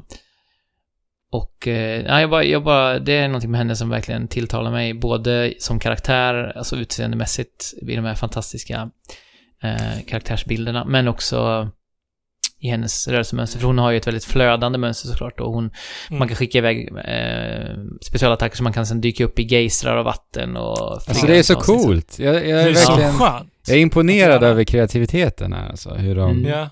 Hur de har fått alla att känna så unika, som sagt. Och sen Urbosa är ju bara den största badass-karaktären i hela spelet också. Ja. ja, verkligen. När man Till och med här, Ravali ser upp till henne liksom. Ja, alltså Reval är ju en tönt i jämförelse, Ja. men ja, jag gillar inte Rivali alls mekaniskt heller. Nej. Jag tycker han är Nej, kanske den Han Jag har flyger typ tråkigaste. spelat honom tre gånger. Ja. Nej men just när Urbosa gör sin specialare och hon så här ställer sig med ryggen mot fienden och bara knäpper med fingrarna Ja. och så bara kommer det världens Mm. åskstorm och bara rensar ut allting. Det, hon är otroligt cool. Hon är ju, ja, hon kallar ju Zelda Little Bird hela tiden också. Deras relation tycker jag är jättemysig och fin. Mm. Ja, Um. Så ja, Urbosa och Mifa måste jag säga. Mm. Nice. Eh, ja, men jag tar väl den då. Eh, jag säger förstås Impa. Eh, Mm. Alltså Impa Ja. är ju som vi säger, hon är ju den mest kraftfulla i hela spelet. Eh, Ja. För att hon är helt bananas. Eh, hennes huvudmekanik är ju då att du kan markera fiender. Eh, alla fiender, både bokoblins och nyckelfiender, stora bossar och så vidare. Eh, och då markerar du dem med symboler. Och om du då antingen dödar fienden eller utför en så här eh, st- starkare attack genom att trycka på Y och sen X i olika, olika kombinationer. Då absorberar du den här symbolen och du kan absorbera tre, upp till tre stycken eh, åt gången. Och Ja. när du har alla tre absorberade så skapar du då, eller nej, du skapar alltid, oavsett hur många symboler du har, så skapar du en klon av dig själv. eh, och sen om du har tre stycken då, då får du förstås flest kloner som egentligen kopierar det du gör. Och du gör också att alla så här specialattacker eh, blir extra kraftfulla och får lite, till och med lite unika animationer också. Ja. Eh, Mm. och det här är ju så galet för att en sak eh, i, i liksom alla system med striderna är ju att specialmätaren som alla, alla karaktärer har, Mm. den laddas ju upp genom att du eh, eh, dödar fiender Träffar helt enkelt. fiender, Eller ja. liksom Mm. slår på fiender. Så att på ett Rel- sätt, Relativt långsamt också, tycker jag. ja precis. Ja. Men Förutom... men mekaniken med, med Impa då, i och med att du har liksom alla de här klonfigurerna eh, av dig själv, så räknas varje klon som en del som laddar upp den här mätaren. Eh, så att om, jag ser liksom Bokoblins som resurser lite, för Ja, att ladda precis. upp den här specialmätaren. Vilket är ett ganska, det. det ger ett ganska härligt flöde, så här, att de, man går, liksom ger sig iväg till de här klungorna för att ladda upp sin specialmätare. Speciellt när man spelar Ja, Impa precis. då, just för att det går så fort. Så att när jag har liksom de här klorna så behöver jag bara peppra lite på Y och sen vips så har jag tre specials att liksom utföra. Ja, och alltså så, så uh, spelar, alltså man, man får ju ofta välja mellan, uh, mellan två till fyra karaktärer att ta med sig. Ja, en strid. per, per uppdrag. Eh, och då mellan varje liksom huvudpunkt på kartan som man går så ser det ju till att fylla specialmätaren Mm. uh, alltjämt. Ja men det är därför man viftar bort lite snusk längs vägen för att ladda upp Precis. Jag har blivit trött på den eh, specialanimationen till och med för Impa. Har gjort den så Ja. otroligt många Ja. gånger så man blir lite så här nästan som en samman i Final Fantasy fast mycket, mycket kortare. Men Den är ganska Brace lång. yourself! Den är ganska Ja. lång. I am ready! ja. Eh, Men hennes, eh, på tal om så här specialattack, hennes eh, animation när man då har sänkt eh, deras försvar, eh, den här svaga punkten försvaret, Mm. den Ja. älskar jag. När hon typ, vad säger man, hon gör ett snitt i skärmen typ på Mm, ja, fienden. det. Och sen så ser man hur hon sakta för in sin ninjakniv i höljet. Mm. Och när den då är fullt inne så liksom blir det som en så explosion i snittet. Det är så jäkla tillfredsställande. och den explosionen är ju inte liten heller. Och just Nej. ljudeffekten också. Så, åh, det är så härligt. Eh, Så att Ja. ja. tillfredsställelsen är ju maximal med Impa alltså. Och en annan sak som är Verkligen, cool med henne, så här, jag spelar på hard och typ nu i endgamet, jag har ändå fortsatt spela en del för att jag tycker det är, fort- fortsätter ändå vara engagerande nog. så har jag ändå upplevt att det blir lite mer utmanande och en sak som är cool är att hon har en hel del attacker som gör att hon blir osynlig. Mm. Så att man kan alltså Mm. inkorporera hennes Precis. attacker i sin defensiv också. Vilket är jäkligt eh, tillfredsställande och härligt. Det blir ett sånt ständigt flöde. Att liksom Ja. göra undanmanövers i sina attacker. Just för att hon har ju sina ninja, ninja skills där hon typ teleporterar bort sig själv och sådär. Så att, ah, flyga. Exakt, speciellt eller- när du gör det med avsikt att du så här. okej, snart kommer den där starka attacken liksom. precis. Ja, så Impa är verkligen min favorit. Sen gillar jag faktiskt Daruk väldigt mycket. Eh, jag gillar dock inte hans dodge, för han kan inte dodga, eh, utan han rullar bara. Ja. Men jag tycker att hans mekanik är väldigt tillfredsställande. Han, han lämnar ju efter sig som så här typ magmaklossar när man gör hans specialattack. Eller vi kan inte kalla det specialattacker, hans tunga attacker säger vi. Mm. Ehm, och sen så kan du fritt så här förlösa en explosion i dem genom att trycka på eh, eh, eh, höger axelknapp. Mm. Och du kan göra det två gånger per magmakloss dessutom. Eh, och det är jäkligt tillfredsställande eh, att så här, lämna efter sig dem och sen så här, eh, förlösa Detonera dem. Ja, precis. Ja, men precis. Och det är också, återigen, så audiovisuellt, jättebra jobb där. Det känns bara så gött. Ja, Mm. verkligen. Eh, och verkligen unikt. Ja. Liksom, ingen annan spelas Nej, riktigt det är så kul. på samma sätt. Liksom. Det är så kul. Och jag, typ en annan favorit vill jag inte nämna. För det är en ganska stor spoiler. Men som också har en helt, helt unik mekanik som bara, ah, vad kul. Och det, Ja, det, de kommer ju i så bra intervall, så det är alltid kul att så här experimentera och testa på dem. Men eh, jag måste säga att min, eh, en av mina favoriter, jag, jag håller med om det ni säger, men Zelda, speciellt senare i spelet, är förvånansvärt kul. Speciellt när vi Mm. pratar om eh, att liksom spelet är vad det gör det till. För att hon slåss ju med den här iPaden, med Chica-slaten. Mm. Uh, för övrigt sjukt att de har gjort en iPad eller en, en surfplatta till ett vapen. Eh, men... eh, En switch. men hon, hon eh, har ju, hon, hon slåss med Chica-slaten och de här uh, Chica-slate-förmågorna som finns eh, kan hon också göra, men hon gör dem kraftfullare och hon Mm. gör dem mycket bättre och man kan vara väldigt mycket mer versatil med dem. Den här stora bomben som hon rullar ut är ju riktigt härlig. Man kan rulla ut en jättestor bomb och sen detonera den. Är det Zelda eller? Precis, det är Zelda. eh, Ja. Och det tillhör hennes standardattacker. Mm. Eh, så att olika saker händer när du, när du aktiverar de här Chica Slate-förmågorna. Som Mm. gör att hon går väldigt bra att leka med. Även fast hon, hon är väldigt otymplig i början. Mm. Eh, men som sagt, sen när du får alla kombinationer så blir det roligare. Det är coolt som sagt att hennes moveset ändras ju en bit in i spelet också Ja. väldigt mycket, vilket också är häftigt rent spelmekaniskt att här, nu är det här en, en annan sorts karaktär, eller liksom med Jo, andra. precis. Mm. Och eh, Link är ju, är ju väldigt liksom stabil i Mm. allt. Link funkar Mario. Han är lite, han är lite Mario.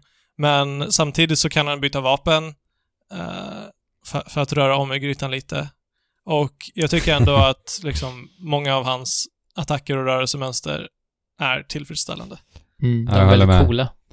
Och just så här, ehm, det, det, vad säger man? Eh, nu hittar jag inte ordet, men det du, det du eh, tar bort ifrån att inte ha ehm, enhandat svärdvapen är ju att du inte har sköld längre. Mm. Men om Mm. du har skölden, då kan du ju använda det för så här kontringar och typ parera bort Guardian-lasern och så vidare. Precis. Men det liksom Mm. försvinner om du väljer att ta spjutet, så att Ja, det är ändå kul. Eller tvåans, liksom Eller andra. tvåan, Det finns ju ja, typ exakt. Mm. stora klubbor precis. Och det är ju jäkligt Den mekaniken är för att övrigt, köra ja. Det är jäkligt tillfredsställande att köra Risk and Reward, eh, Guardian, slå tillbaka laserstrålen. Speciellt om du har lågt med liv och bara såhär, nej, jag kör. Mm. Och sen så... Eh, sen så räddar det dig i slutet. Det är ljudet också när de skjuter, det verkligen alltså, Den är, det är riktigt maffigt alltså. Ja. Ja, som sagt, uh, rostret av karaktärer är uh, brett. Och Ja. det, det finns mycket att hämta från varje karaktär. Säkert många av de karaktärerna som jag inte har eh, tittat in i lika djupt som de här övriga. eh, finns det väldigt mycket mer att hämta i. Mm. Det är i alla fall li- lika tillfredsställande att pulverisera fiender med alla. Precis. Men ska vi gå in på det här väldigt, väldigt korta spoiler-segmentet som vi tänkte ha innan vi säger spela på. Ja, pra- prata Jag kan bara nämna det, jag kan bara nämna när vi, när vi avrundar karaktärssegmentet, jag ska inte prata länge, men som sista grej innan vi går in i spoiler-segmentet, det, det är den här karaktären. Jag gestikulerar nu till er på, på Discord här. Ja. Ja, okej. Eh, eh, det är ju Purra. Ja, just det. Eh, Både Robbie och Purra som ju är, är forskarna, Mm. Ja. som håller till uppe i, eh, Hon som är barn i Breath of the Wild. precis. Eh, och eh, de refererar till båda dem som dig. Jag vet inte om ni tänkte på det.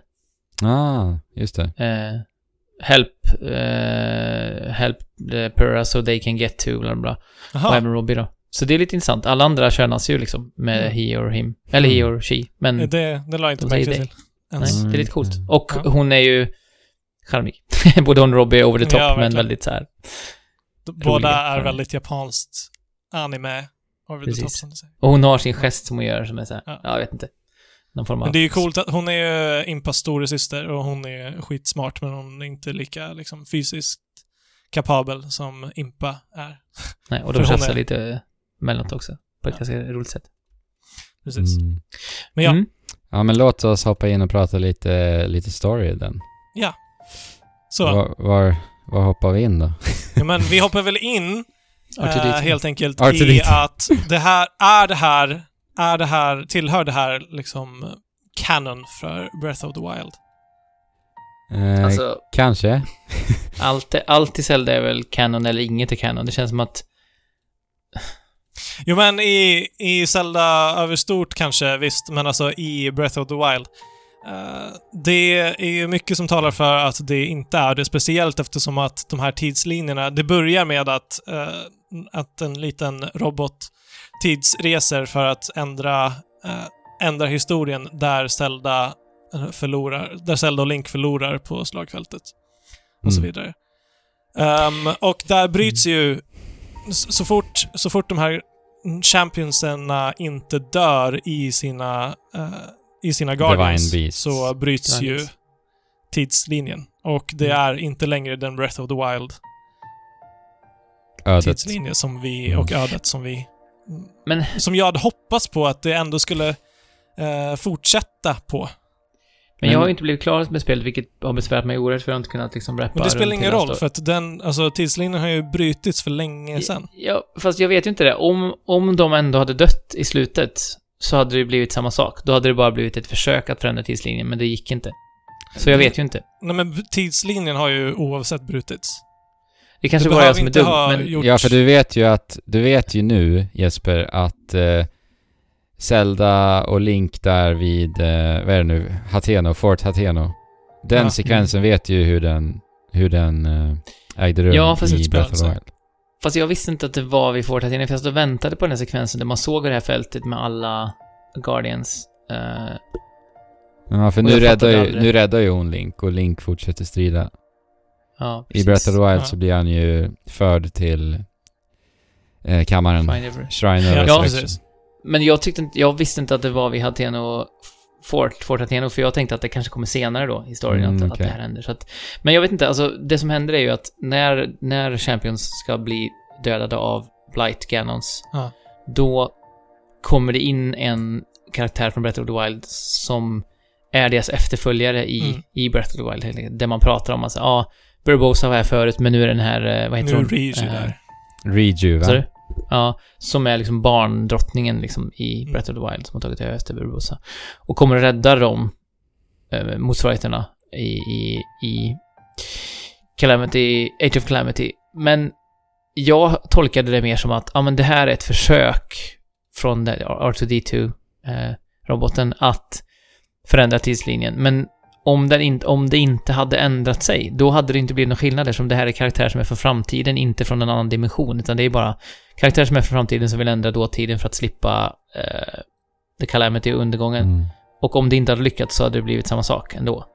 Ja, alltså det kanske jo. inte hade förändrats, men däremot så hade, för att vi vet ju genom min, minnena i Breath of the Wild lite vad som har hänt.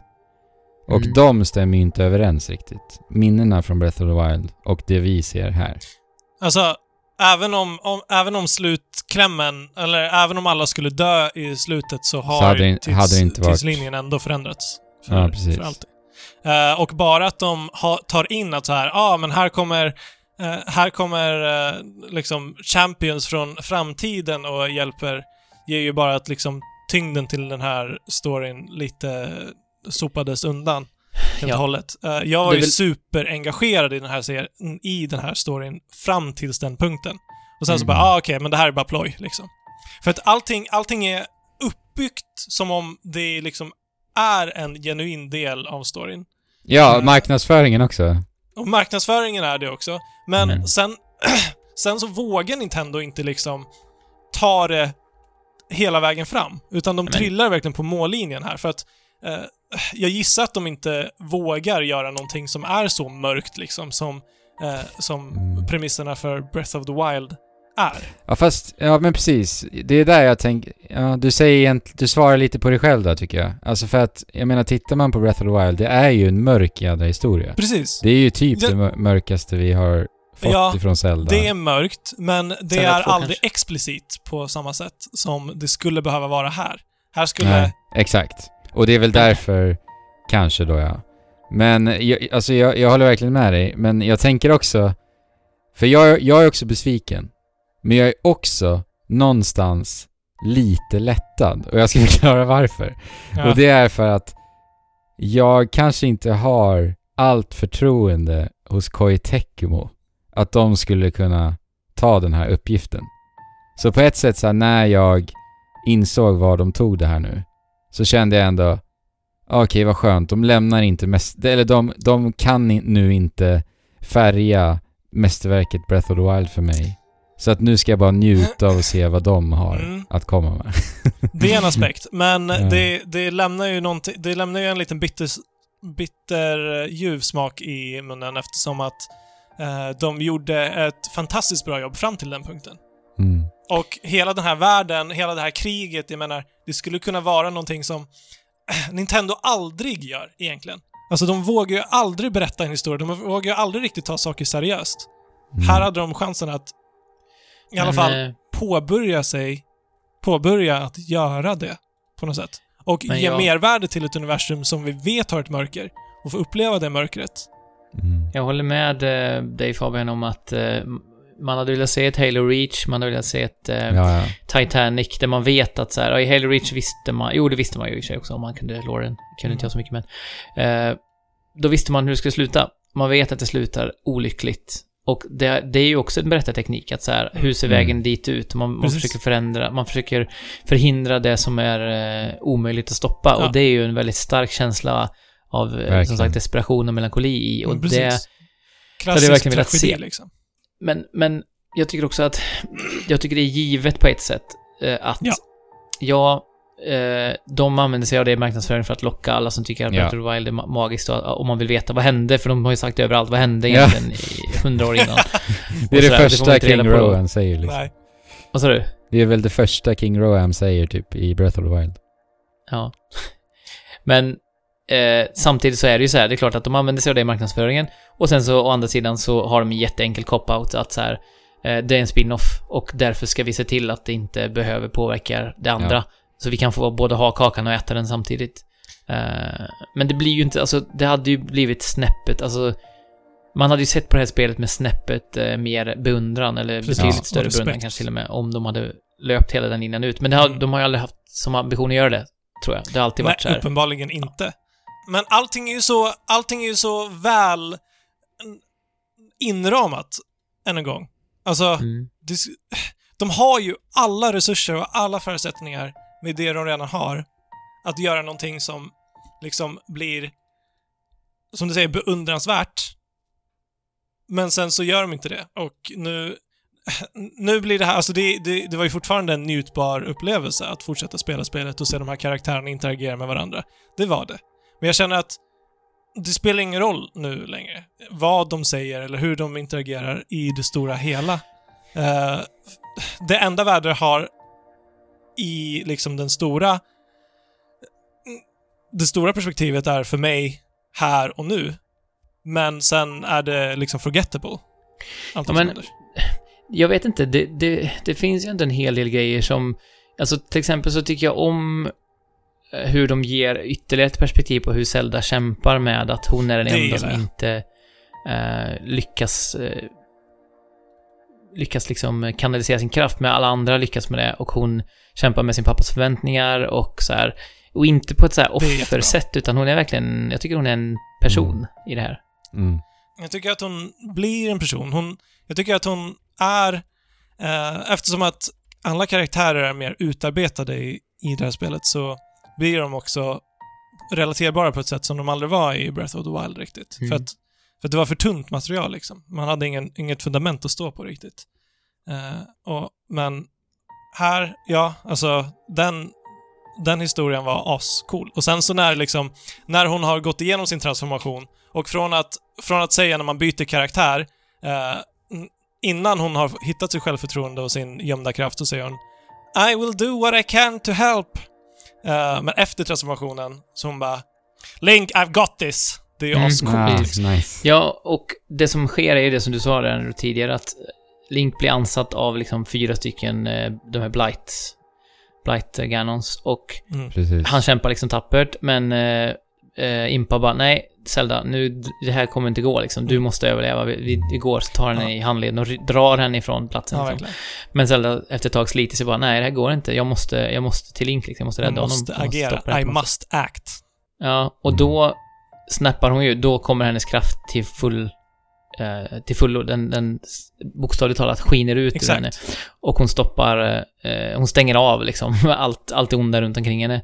Eh, om än lite tillfälligt. Men det som är intressant här då är ju, om vi pratar om att det är parallella tidslinjer, och i Breath of the Wild så får man ju aldrig reda på någon gång hur eh, Zelda får, alltså för uppenbarligen Nej. så har hon suttit i de här hundra åren och hållit fast Ganon i Hyrule Castle. Jo, visst. Men man får ju aldrig reda på hur hon snappar i, i det spelet. Och med snappar så menar jag Nej, inte på det sättet. det klickar för henne. Liksom. Jo, men det är väl där. Jo men, Nej. det, Ja. jo, men det är där, där Link dör liksom. Ja. Eller blir skadad. Han, I Aten och... Ja, hon skyddar ju honom från en Guardian Laser då, va? Ja. Ja, så är det ju. Mm. Okej. Mm. Men, men man, man, man hade ju inte, som sagt, man hade inte det här, grund, det här materialet att stå på. Man hade inte den här personligheten att stå på på samma sätt. Nej, Eh. men det, det blir ju kanon då. Alltså det, det som nu Zelda gör, det är ju det som vi ser henne göra de sen i hundra år. det hade de du? hypotetiskt sett gjort om det skulle utspela sig. Så ja, visst. Ja men, ja, men jag menar, man får ju en helt annan känsla för den, eh, den insatsen hon gör, tack vare det här Ja. spelet. Mm. Så det, Ja, det, kryd, så är det det. kryddar ju ändå Breath of the Wild. Ja, fram till Alltså, dess. Jo men det, det håller jag med om. Eh, det har du rätt i. Mm. Det gör det. Eh, det. Det ger mer kött på benen på de här karaktärerna. Och som sagt, de, de är mer re relaterbara. Och, just det hade man här att inte- det är när hon väljer att agera själv, när hon väljer att inte bli beskyddad, som hon har blivit i hela sitt liv, eh, som hon liksom hittar sin egen kraft. Eh, det, det är kraftfullt. Men tänk också att få se Men, den, ska vi kalla det rätta vägen då, inom citationstecken. Att här slutar spelet. Hon bara, nu får jag mina krafter. Men det, vad det innebär är att jag ska, som Jesper har sagt nu flera gånger, ja, hålla inne liksom Ganon i hundra år. Alltså man, att få se den insikten på något vis och sen så här, ja. hade varit jäkligt eh, intressant. Jo men eller hur? Alltså, jag säger inte att, som, som sagt, det, eh, det är en, en fröjd att följa, följa det här händelseförloppet och få se de här karaktärerna. Det är det fortfarande. Men tyngden försvinner än en gång. Mm. Men tänk om man hade fått i tio minuter i sträck bara så här buttonmashat för att, i den Ja. sista sekvensen i spelet, för att hålla uh, Ganon inne Ja. i slottet. Man har vågat göra det. I tio minuter har man sett, alltså ganska snabbt ändå, så att man Ja. hade verkligen fått kämpa Ja. med krampen sista minuterna för att Det liksom hade varit orka. Det hade de aldrig gjort, men det hade varit roligt. Nej. Det är Verkligen. Snyggt avslut liksom. Och sen, Ja, ja, verkligen. Och sen så fejdar det ut. fejdar ut. Och sen så säger hon någon kommentar typ så här och sen så, och hennes röst är lite dov i all action, men sen så tonar också musiken ut. Och sen så har hon en sista line där, typ så här. eh, I'm waiting for you, Link. Ja. sen Med så bara- Kenobi. The end. Applåder! Ja. Men eh, ja, och det ska ju också bli intressant då att se på vilka sätt det här eventuellt läcker in i Battle of the Mm. Wild 2. ja, det är ju det. Det, jag har Jag en. hoppas att det inte gör det. Ja, måtte det inte bli eh, smitta på det sättet att det blir eh, splittade tidslinjer, Tidslinjer. och eh, Ja. cop-outs. jag har ju en Ja. sak och det är ju det här. Jesper, är du redo nu då för att bli hundra spoilad här eller? Ja, jag ska spela, jag har en timme kvar av spelet, jag ska spela det, jag har tittat på lite filmklipp i förbigående i stress, så att jag vet nog rätt så mycket ändå, men säg. Okej, i slutet när allt är över, alltså så här, hela Age of Calamity är ju som vi har sagt egentligen en happy what if scenario i, i stort. Exakt. Och i slutet när vi ser det happy ending att de eh, lyckades klåa eh, Calamity Ganon redan för hundra år sedan då, då står alltså alla champions som vi känner från Breath of the Wild och alla eh, egentligen nyblivna champions då kan man säga Ja. ifrån Breath of the Wild. Alla åtta står. Och de eh, fyra ifrån Breath of the Wilds tidslinje som vi är bekanta med, de försvinner tillbaka till sin Precis. egna tid. Och då tänker jag så här. Minns de det som har hänt här? Ja. Det får vi hoppas att de inte gör. Ja. Eller? Eh, jag vet inte. Eh, Det hade varit i- superkontroversiellt i min bok. ja, nej, jag, jag håller med. Jag gillar inte tidslinjer överlag. Eh, Det blir bara snurrigt och man kan förklara Nej, men saker nu på... kan allting hända, hända liksom. Det är Ja. så här, okej, nu, eh, nu förlorar vi här, men varför skickar de inte Champions från om 2000 år tillbaka till Mm. hit liksom? Precis, det blir inte värt någonting. Det finns Nej. alltid en andra chans. Nej, jag håller Men, med. men jag hoppas ju att, att man kan få spela som de Champions och framför allt nummer ett som har tjatat till liksom leda är ju att man ska få spela som Zelda Mm. i Mm. Breath of the Wild 2. Och det, alltså, får man inte spela som Zelda, då, då tänker jag gå ut på något torg någonstans och protestera med en skylt.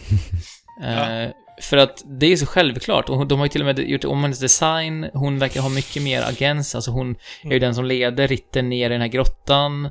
Eh, och så här, Precis. vi måste få spela som Zelda, annars blir jag, Ja, jag hoppas blir det arg. Alltså jag är så orimligt taggad på och förväntansfull för att veta vad tusen det där spelet kommer bli alltså. Ja, det är helt galet vad, vad, vad, vad, vad, vad exaltationen bara... Ja, det, det har ju ändå det här spelet lyckats med. Nu är man ju Ja, faktiskt... verkligen. En, alltså om det ens gick så är, måste jag ändå säga att jag är lite mer pepp.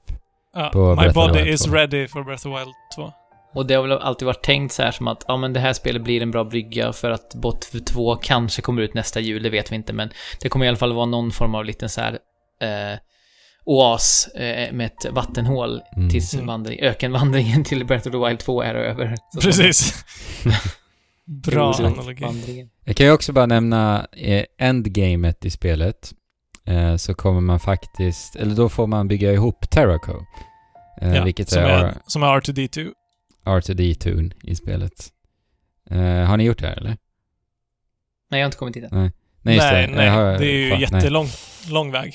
Ja, jag är typ snart klar. Det var faktiskt oväntad lång väg måste jag säga. Eh, men jag är snart Men det är där. Zeldas barndomskompis ändå trots allt. Ja, men precis. Det, det är till och med... Cell, Vad sa du? det var inget. Eh, du får se. Men jag antar att Terraco kommer bli spelbar, så jag är ändå lite nyfiken faktiskt bara på att testa på den här lilla filuren. Har ni några, några favoritscener ifrån från det här spelet? Oj. Jag har en. Det finns så många snygga tycker jag. Alltså det är så många snygga kamerashots Ja, det- när de står som grupp och tittar ut över en höjd eller ja, det finns, det är oerhört snygg sceno, sceno, eller vad säger man, cinematografi Ja. i det här spelet. Mm. Ja, min favoritscen är när Zelda hon så här beklagar sig. Eh, hon bara, alltså alla, alla lyckas leva upp till sin potential. Link han har fått mästersvärdet och eh, han, han klarar allt. Så, så står hon och tittar på Link och Daruk som står där. Eh, Ja, just och så det. kommer en, en eh, Haruli-soldat med stenar på ett fat till Link. Och Link, och det är stenar på ett fat som är staplade och så är det lite så här eh, eh, löv på, kanske basilikalöv liksom. Eh, På toppen. Eh, och Daruk bara står och hejar på honom så här, käka stenarna! Link börjar käka stenarna och de här soldaterna står och hejar på så här, ja! Det är en sån kontrast när Zelda liksom står och åmar sig av någonting riktigt, riktigt känslos, känslomässigt djupt mörker liksom. Ja. så står Link där stenhård och liksom på riktigt käkar stenar. Link är också så sjukt engagerad i när han äter i sina Ja. rörelser. Så sjukt. Ska ju bara slänga i sig mat. Jag älskar det. Ja. Alltså, Link är ju jäkligt cool, Zelda är jäkligt cool, Mifa är jäkligt Alltså cool. hörni, Links blick. Alltså det är någonting. Han är Ja, bara är så det. cool, ständigt. Det spelar ingen roll. Ja, Han är så cool. ja. Men han vågar ju vara sig själv också. Och inte säga ett ord. Precis, exakt. På tal om att säga ord. Och inte säga ord. Lyssna här. så Hästu. ska vi... Ja, just det! Alltså häst. Hästus röst Nej, Ja! det, det rimmade, What inte med, det rimmade What inte med min, med min bild alltså. Hade, hade, vi hade inte hört honom överhuvudtaget förut. Nej, bara lätet när vi, eh, när, efter hans lilla tjacka tjacka dans när Ja, shakalaka. Mm. Och det var väldigt Wah! typ. Och det är väl typ Ja. den rösten de har så här spun- spunnit vidare på, men jag tycker inte alls det passar alltså. Nej, det passar inte alls. Jag hade verkligen inte, men... eh, Men ja, Jag, ja. spe- jag spelade bara Hestu den lilla sekvensen man var tvungen att spela, sen, sen har jag inte spelat honom i en minut. så jag vet inte riktigt. Ja, jag spelar lite till, men inte jätterolig faktiskt. Jag vet inte om det är en han i och för sig heller. Jag sa Nej. honom, jag Nej, vet inte det är. Det En, kan vi kanske säga. Ja. det är ju Jag ett. Det är träd, så liksom. En Eller korv. skogsvarelse. Mm. Ja.